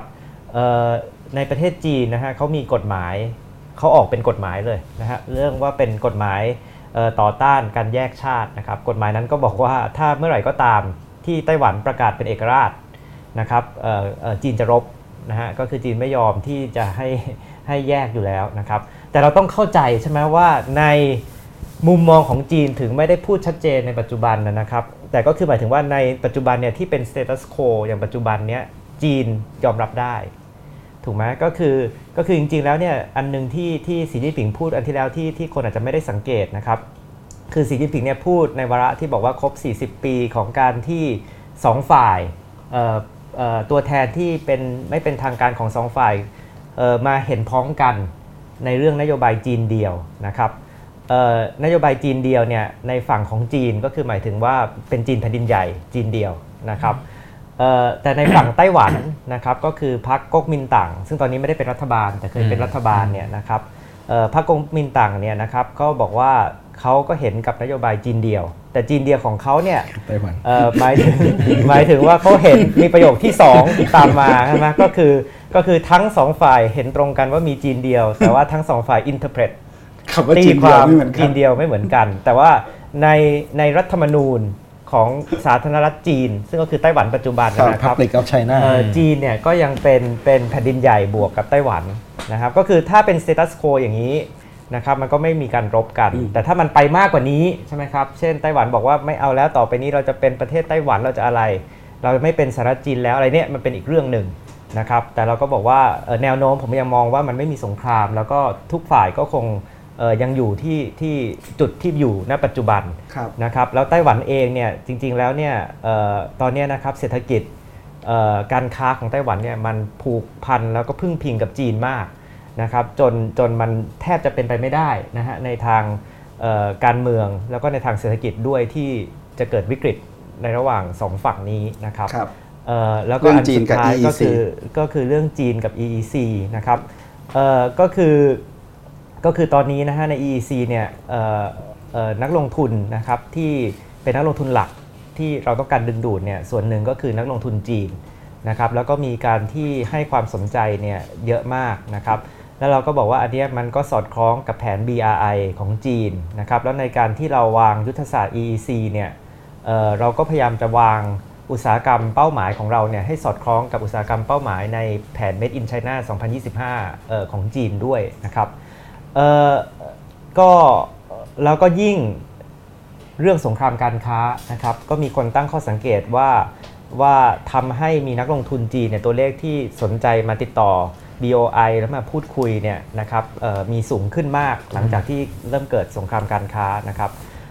แต่อันเนี้ยผมก็คิดว่าเราต้องต้องมันยังอยู่ในช่วงเริ่มต้นนะครับเรายังไม่เห็นภาพที่ชัดเจน ภาพที่ชัดเจนก็อย่างเช่นสุดท้ายแล้วเนี่ย ธุรกิจที่มาเนี่ยมันเป็นธุรกิจแบบไหนอืมนะครับมาพร้อมเทคโนโลยีเอ่อเข้มข้นแค่ไหนนะครับเอ่อเป็นการย้ายฐานยังไงนะครับตอนนี้แม้กระทั่งถ้าเป็นกลุ่มนักวิจารณ์บางคนก็ตั้งข้อสังเกตนะครับว่าจริงๆแล้วเนี่ยมีหลายกลุ่มทุนที่สนใจเพื่อเก็งกำไรที่ดินอืมมากกว่านะครับที่จะมาลงทุนจริงนะครับเอ่อเพราะฉะนั้นเรื่องแบบเนี้ยเอ่อตอนเนี้ยมันยังอยู่ในจุดเอ่อที่ที่เป็นจุดเริ่มต้นอยู่ เรายังไม่เห็นครับภาพที่ที่ชัดเจนนะฮะว่าครับว่า ผลการลงทุนของจีนเนี่ยมันเป็นลักษณะไหนในครับประเทศไทยครับแกล้งถามสลับกันบ้าง อาจารย์คิดว่าจะได้เลือกตั้งไหมปีนี้อาจารย์ถามเออผมก็มองโลกแง่ดีใช่ไหมผมก็คิดว่าน่าจะได้เลือกตั้งนะครับครับใช่ไหมแต่ว่าแต่ว่าเออคือเดี๋ยวผมกลับไปเปิดตำราหมอดูผมก่อนนะเพราะว่าจำเราจำอาจจะแม่นกว่าอาจจะแม่นกว่าอาอาจจจะจะแม่แม่นนกว่าจากความรู้สึกผมใช่ไหมตัวสำหรับตัวอาจารย์อาร์มเองอะไรเป็นโจทย์การเมืองไทยที่ต้องข้ามถ้าสั้น ๆ ตรงนี้ โจทย์สำคัญทางการเมืองไทยเออ ผมว่าโจทย์สำคัญของการเมืองไทยสำหรับผมจริงๆก็คือการปรับปรับวิธีคิดใช่ไหมครับคือคือคืออทั้งเมื่อกี้เราพูดถึงนะฮะว่าว่าเราพูดถึงว่าประชาธิปไตยก็มีหลายเฉดสีเผด็จการก็มีหลายเฉดสีนะครับเพราะฉะนั้นเนี่ยเราไม่สามารถที่จะบอกว่าจะเอาไม่เอาประชาธิปไตยอย่างเงี้ยได้นะครับ แล้วจริงๆ เมื่อกี้ที่อาจารย์พิพัฒน์พูดถึงนโยบายสาธารณะนะครับ ผมก็บอกว่า เออนโยบายสาธารณะเนี่ยอาจารย์บอกว่าเมืองไทยไม่มีการถกเถียงใช่ไหมซึ่งจริงๆผมว่าอันนี้มันก็สะท้อนความไม่เป็นประชาธิปไตยของเราใช่ไหมว่าเราไม่มีการถกเถียงเชิงนโยบาย และการถกเถียงของเราเนี่ยก็ค่อนข้างที่จะติดกับดักอยู่กับเอาไม่เอา หรือนะใคครรับเป็นคนเสนออ่าหรือว่าเอาไม่เอานโยบายนี้อืมนะครับเอาไม่เอารถไฟความเร็วสูงอืมนะครับแต่เราไม่ได้ถามผมผมอย่างคนมาถามว่าเอาไม่เอารถไฟความเร็วสูง ผมก็ถามว่าก็บอกผมมาสิว่าว่ารถไฟความเร็วสูงคุณเป็นรถไฟอะไรใช่ไหมคุณคุณพัฒนาพื้นที่รอบทางยังไง คุณประมูลไหมคุณอะไรคุณบอกเงื่อนไขมาใช่ไหมคือเราไม่ได้ถามคำถามว่าจะทำอย่างไรอืมนะครับแม้กระทั่งนโยบายต่างๆเนี่ยมันมีหลายเฉดนโยบายมากนะฮะผมคิดว่าอันเนี้ยเอ่อน่าจะเป็น เรื่องสำคัญนะในในในในเชิงวิธีคิดทางการเมืองนะครับเพราะว่ามันเกี่ยวข้องนะฮะกับการให้เหตุผลนะครับกับการถกเถียงทางนโยบายกับการเอ่อร่วมมือร่วมคิดกันในทางประชาธิปไตยครับแต่ประจักษ์ครับทำไงให้เศรษฐกิจไทยดีขึ้น คือมองจากโลกการเมืองเข้ามาทางเศรษฐกิจไทยมันเห็นอะไรบ้าง อาจารย์เห็นอะไรแล้วทำยังไงให้มันมันมีอะไรที่นักเศรษฐศาสตร์ไม่ค่อยคิดอะที่คิดว่านักเศรษฐศาสตร์คิดเรื่องพวกนี้บ้างได้ไหม คือผมว่าคือนักเศรษฐศาสตร์มองเศรษฐกิจแบบมองจากตัวเลข แต่ว่าไม่ได้มองชีวิตคนเท่าไหร่ใช่ไหมอืมแล้วก็นักนักเศรษฐศาสตร์สนใจสิ่งที่เรียกว่าเสถียรภาพใช่ไหมว่าอะไรก็ได้ขอให้สงบใช่ไหม stability ใช่ไหมแต่ว่าเวลาเราพูดถึงเสถียรภาพในสังคมหนึ่งๆเนี่ย เราต้องถามว่ามันเป็นเสถียรภาพบนต้นทุนของอะไรหรือเปล่า มีใครจ่ายต้นทุนนั้นเพื่อให้สังคมนั้นนั้นสงบแบบที่นักเศรษฐศาสตร์ต้องการ เพื่อจะได้มีการทำมาค้าขายมีการลงทุนใช่ไหมเพราะผมคิดว่าโจทย์เนี้ยมันก็คือเป็นโจทย์เดียวกับที่ตั้งแต่สมัยการพัฒนาเศรษฐกิจเริ่มต้นสมัยจอมพลสฤษดิ์จอมพลถนอมมาก็คือว่าก็คือเราใช้ระบอบเผด็จการทหารตอนนั้นก็คือกดปราบทุกอย่างไว้ ไม่ให้คนรวมกลุ่มได้ทำลายสหภาพแรงงานทำลายการรวมกลุ่มของชาวนากดค่าแรงใช่ไหมก็คือสงบอะแต่ว่าสงบบนฐานที่มีคนเสียผลประโยชน์เยอะแยะมากมาย แล้วก็ความเหลื่อมล้ำก็เริ่มตั้งแต่จุดนั้นอะถามว่าเศรษฐกิจโตไหมก็โต แต่ว่าเราเราดูแค่ตัวเลขการเติบโตอย่างเดียวมันพอหรือเปล่าครับในสังคมที่มันมีการกระจายความมั่งคั่งอย่างไม่ทั่วถึงอะคือในในแง่นี้ก็คือว่ามันโจทย์ที่เราอยู่ในวันเนี้ย มันอาจจะเป็นมรดกตกทอดของการที่นักเศรษฐศาสตร์อะนะครับ มองแต่เรื่องตัวเลขอืมอืมของการเติบโตโชคดีเกิดไม่ทันดรพิพัฒน์มีเกิดไม่ทันมองมองมองระเบียบโลกใหม่เกิดอะไรมองสถานการณ์โลกแล้วมีอะไรที่น่าตั้งข้อสังเกตจับตาสนใจบ้างผมว่าไอ้ประเด็นคำคำถามเนี่ยก็อย่างที่ที่เมื่อกี้คุยกันว่าเอ่อถ้าเราย้อนกลับไปยุค 90 เนี่ยริบ e r a l เนี่ยเป็นคำตอบเดียวของโลก เพราะว่าริบ e r a l เพิ่งจะ ชนะคอมมิวนิสต์มาอืมสงครามสงครามเย็นมาถ้าผมอ่านเอ่ออะไรนะเอ่อ21 Lessons for 21st Century ครับที่เขาบอกว่าเอ่อเราย้อนกลับไปช่วง 1960 เนี่ยเรามีระเบียบทั้ง fascism เรามีคอมมิวนิสต์ใช่เรามีอืมเสรีประชาธิปไตยอืมเสรีประชาธิปไตยเนี่ยฆ่าทางเลือกไปทีละอันอืมใช่ไหมฆ่าฆ่า fascism ก่อนหลังสงครามโลกครั้งที่2ฆ่าคอมมิวนิสต์ตายหลังอืมปี 90 วันเนี้ย มันเหลือตอนยุค 90 เนี่ยเหลือแค่ solution เดียวอืมวันเนี้ยมันเหมือนกับเราเหลือศูนย์คือคนเริ่มบอกว่าเสรีประชาธิปไตยก็ไม่ใช่ทางออกเหมือนกันอืมงั้นไม่รู้อาจจะเป็นประเด็นที่นักศึกษาสตร์ชอบบอกเลยนะ บอกว่าประชาธิปไตยอาจจะไม่ใช่เอ่อทางเลือกที่ดีที่สุดอืมแต่ก็เป็นทางเลือกที่ดีกว่าทางเร็วน้อยที่สุดที่ได้ทดลองกันมาใช่ไหมงั้น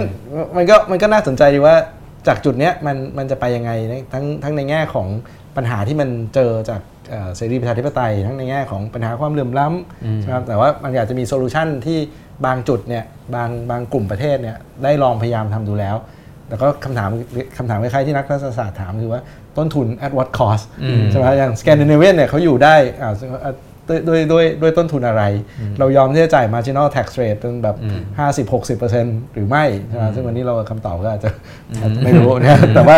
มันก็มีต้นทุนเสมอใช่ไหมครับว่าว่าเราเราแลกกับไอ้พวกเนี้ยมามามาด้วยต้นทุนอะไรเนี่ยคำถามคือไอ้ movement ที่เราเห็นทั้งหลายเนี่ยพวก anti globalization ไอ้เอ่อเอ่อ anti immigration ไอ้เอ่อ nationalist เนี่ยผมว่าน่าสนใจว่าระเบียบโลกเนี่ยมันมันจะไปตรงไหนณจุดนี้ ถ้ามองยิ่งมองย้อนกลับไปในอดีตแบบร้อยปีที่ผ่านมาเราเห็นพัฒนาการของระเบียบโลก แต่วันนี้ไม่รู้ผมคิดว่ามันก็อาจจะยากตเหมือนตลอดนะครับเมื่อสัก 30 ปีที่แล้วเราก็อาจจะดูไม่ออกว่า มันจะชนะคอมมิวนิสต์ยังไงแต่ว่าอาจจะเอ่อยาวกว่านั้น แต่ว่าวันนี้มันก็เป็นถึง cross road ที่ที่น่าสนใจของของของของระเบียบโลกครับเหมือนกันแล้วก็ 3คำถามสุดท้ายนะครับ จากผู้ชมทางบ้านที่ค้างอยู่นะครับเอ่อคุณนัทธิยาถ้า GDP ไม่สามารถอธิบายสภาวะเศรษฐกิจได้ดีแล้ว เราควรใช้ข้อมูลใดมาอธิบายเพิ่มเติมนะครับเมื่อกี้อาจารย์ประจักษ์ก็เพิ่งวิจารณ์ไปนะครับเรื่องตัวเลขเศรษฐกิจอาจารย์พิพัฒน์ตอบตรงนี้สั้นๆ คือผมว่ารับสุดท้ายมันไม่มีตัวเลขที่ดีกว่านี้ครับเราก็ต้องใช้มันแล้วเราก็แค่รับรู้ว่ามันมีข้ออ่อนข้อด้อยอะไร อย่างเช่นที่ผมบอกคือว่า GDP growth มันแค่ตัวเลขตัวเดียว เราไม่สามารถอธิบายชีวิต well being ของทุกคนอันนี่คือนักเศรษฐศาสตร์ใช้อะไรเวลามองว่าเศรษฐกิจเวลาตรวจสุขภาพเศรษฐกิจเนี่ยนักเศรษฐศาสตร์ใช้อะไรบ้างนอกจากดู GDP แล้ว คือเขาดูคืออะไรบ้างคือถ้าดูถ้าดูภาพสั้นๆ ส่วนใหญ่ก็จะดู GDP ใช่ไหมครับ ถ้าดูภาพยาวๆหน่อยก็อาจจะต้องไปดูการกระจายรายได้ ดูเอ่อจำนวนคนยากจน ดูเอ่อการการกระจายดูเรื่องของราคาดูเรื่องอะไรพวกเนี้ยครับก็ครับก็ก็ต้องมี aspect อื่น ๆด้วยครับก่อนการเลือกตั้งอินโดนีเซีย และอินเดียอยากให้มีการวิเคราะห์การเลือกตั้งของสองประเทศนี้บ้างอาจารย์ประจักษ์ตามบ้างไหมครับ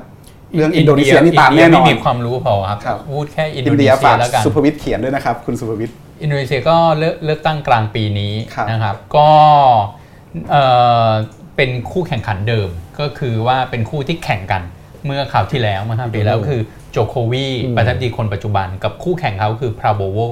พราโบโวนี่ก็เป็นอดีตนายทหารเป็นลูกเขยซูฮาโต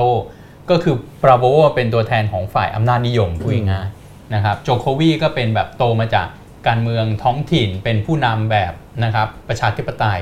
นะครับที่ไต่เต้าขึ้นมาตามระบบ ก็ตอนนี้ทุกสำนักทุกการวิเคราะห์ก็คิดว่าประธานดีคนปัจจุบันน่าจะชนะนะครับได้อยู่ในอำนาจอีกอกสมัยหนึ่งนะครับ ซึ่งก็หมายความว่าแสดงว่าคนปฏิเสธแนวทางแบบอำนาจนิยมแบบพราโบโวซึ่งแพ้ตั้งแต่คราวที่แล้วนะครับ ก็มันก็ทำให้อินโดนีเซียมีมีความต่อเนื่อง และมีเสถียรภาพนะครับ ตอนนี้อาจารย์นามพูดถึงว่าในอาเซียนใช่ไหมอาเซียนเนี่ย ประหลาดก็คืออินโดนีเซียกลายมาเป็น role model ของอืมประชาธิปไตยในอาเซียน ย้อนกลับไป 20 ปีที่แล้วไม่มีใครคิดหรอก เพราะว่าเขาเป็นผู้ร้ายอะในอาเซียนสุฮาร์โตสุสุฮาร์โตนานมาก ก็คือมีพม่ากับอินโดนีเซียเนี่ยที่ไม่เห็นครับแสงเดือนแสงตะวันเลย อาจารย์นะคศึบกษาอินโดนีเซียเนี่ยอะไรทำให้เขายืนนิ่ง ยืนแข็งในหลักนี้ได้อยู่ แล้วก็ดูมาเลเซียอาจารย์ก็ตอนเลือกตั้งอาจารย์ก็เขียนบทความมาใช่ไหมว่าก็เป็นการเอาชนะด้วยพลังประชาชนเหมือนกัน ก็คือมีข้อสรุป 2 ข้อสรุปครับสำหรับทุกคนที่ศึกษาอินโดนีเซียหนึ่งก็คือว่าในช่วงเปลี่ยนผ่าน คือจริงๆต้องขอบคุณวิกฤตต้มยำกุ้ง ต้มยำกุ้งของไทยเนี่ยลามไปที่อินโดนีเซีย แล้วทำให้รัฐบาลสุวาโตเนี่ยล่มเพราะวิกฤตเศรษฐกิจนะครับและในช่วงเปลี่ยนผ่านนั่นเอง ซึ่งเป็นงานค้นหาระเบียบทางการเมืองใหม่ว่า แล้วจะเอาอะไรต่ออยู่ภายใต้สุฮาโตแบบเผด็จการกองทัพ 31 ปี ตอนเนี้ยต้องต้องหาระเบียบทางการเมืองใหม่ ในจังหวะนั้นอะทุกฝ่าย ก็คือทั้งชนชั้นนำทางการเมือง ชนชั้นนำเศรษฐกิจ แล้วก็ภาคประชาสังคม บอกว่าก็คือ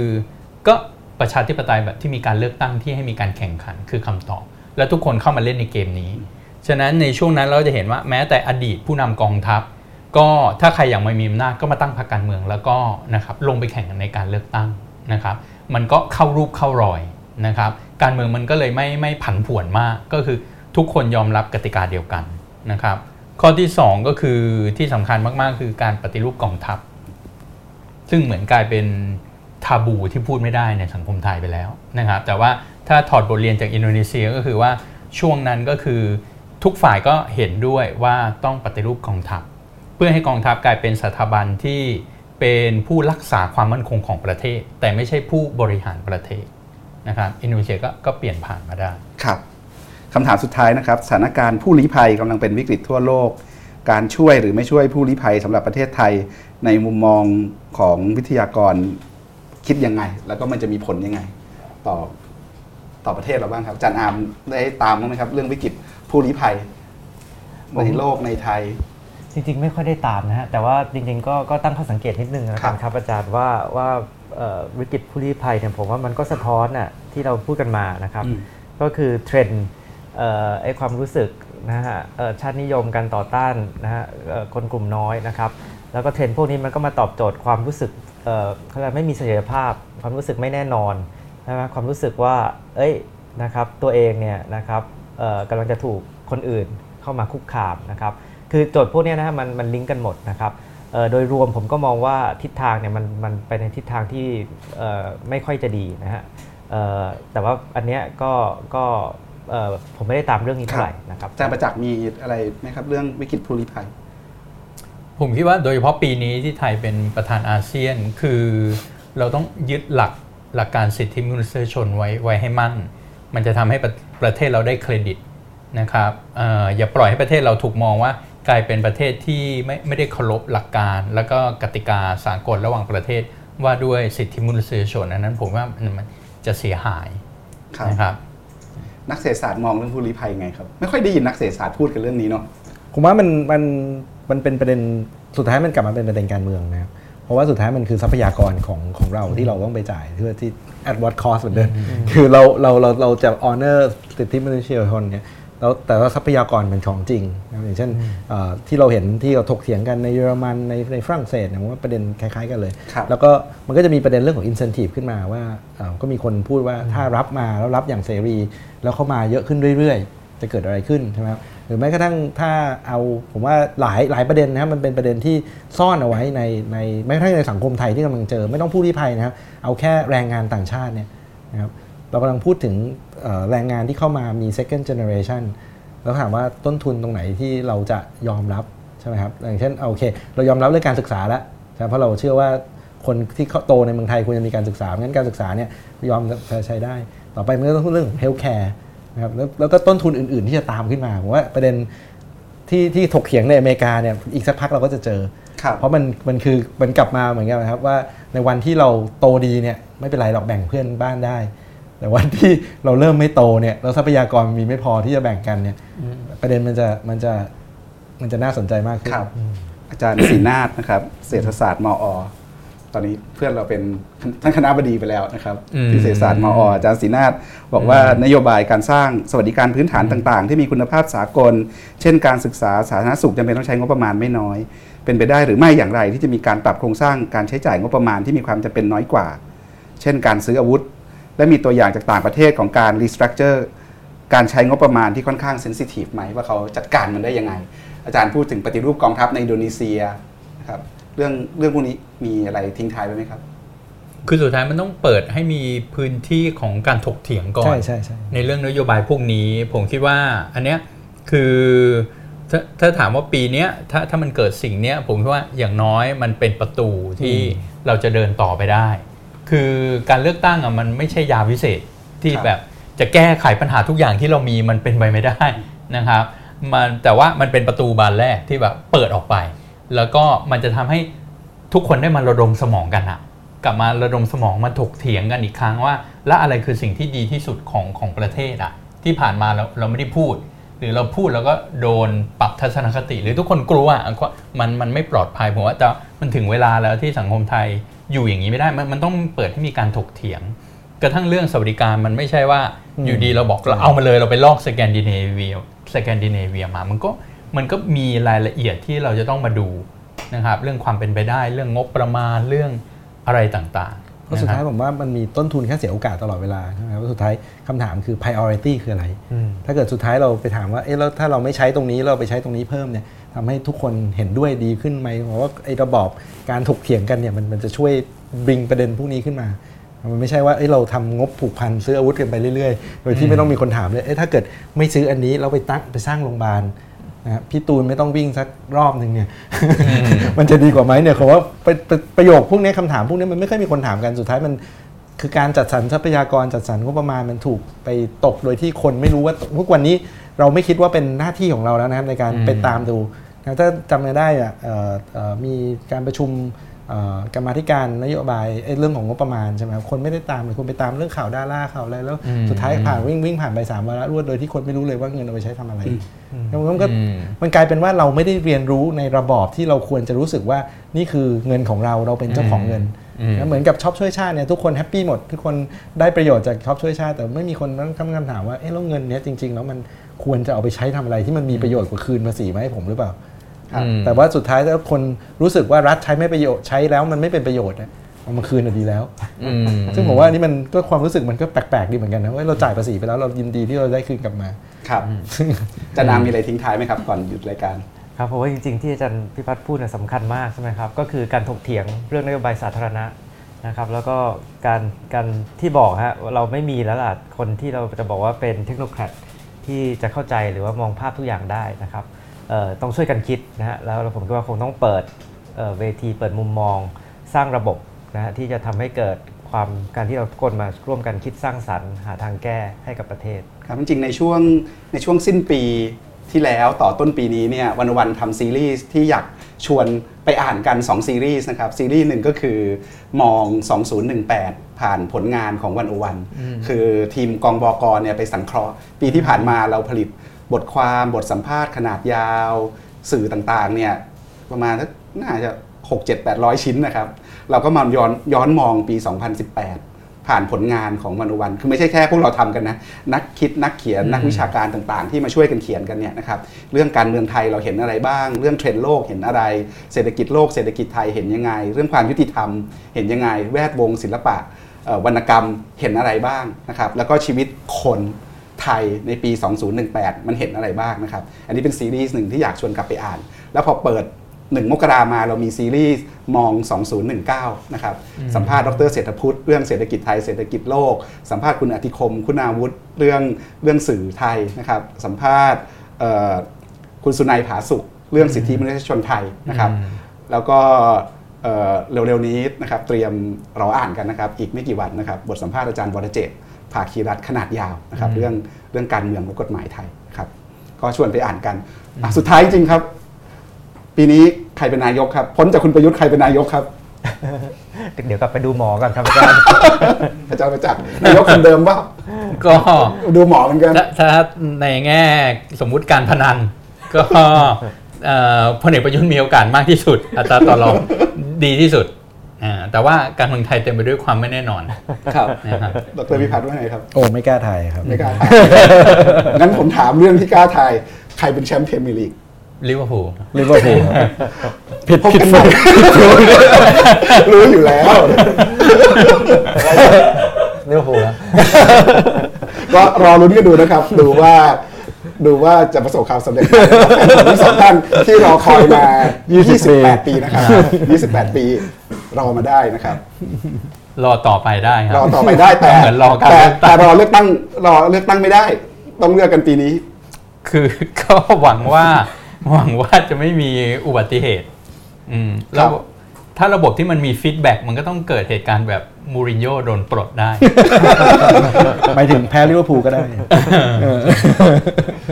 ครับ เราก็จะรอโอเล่กุนนาร์ โซลชาของสังคมไทยต่อไปนะครับ วันนี้ขอบคุณวิทยากรทั้ง 3 ท่านนะครับครับ ที่ให้เกียรติมาแลกเปลี่ยน แล้วก็ชวนพวกเราจับตาดูอนาคตของไทยและโลกในมิติการเมืองเศรษฐกิจสังคม และเรื่องระเบียบ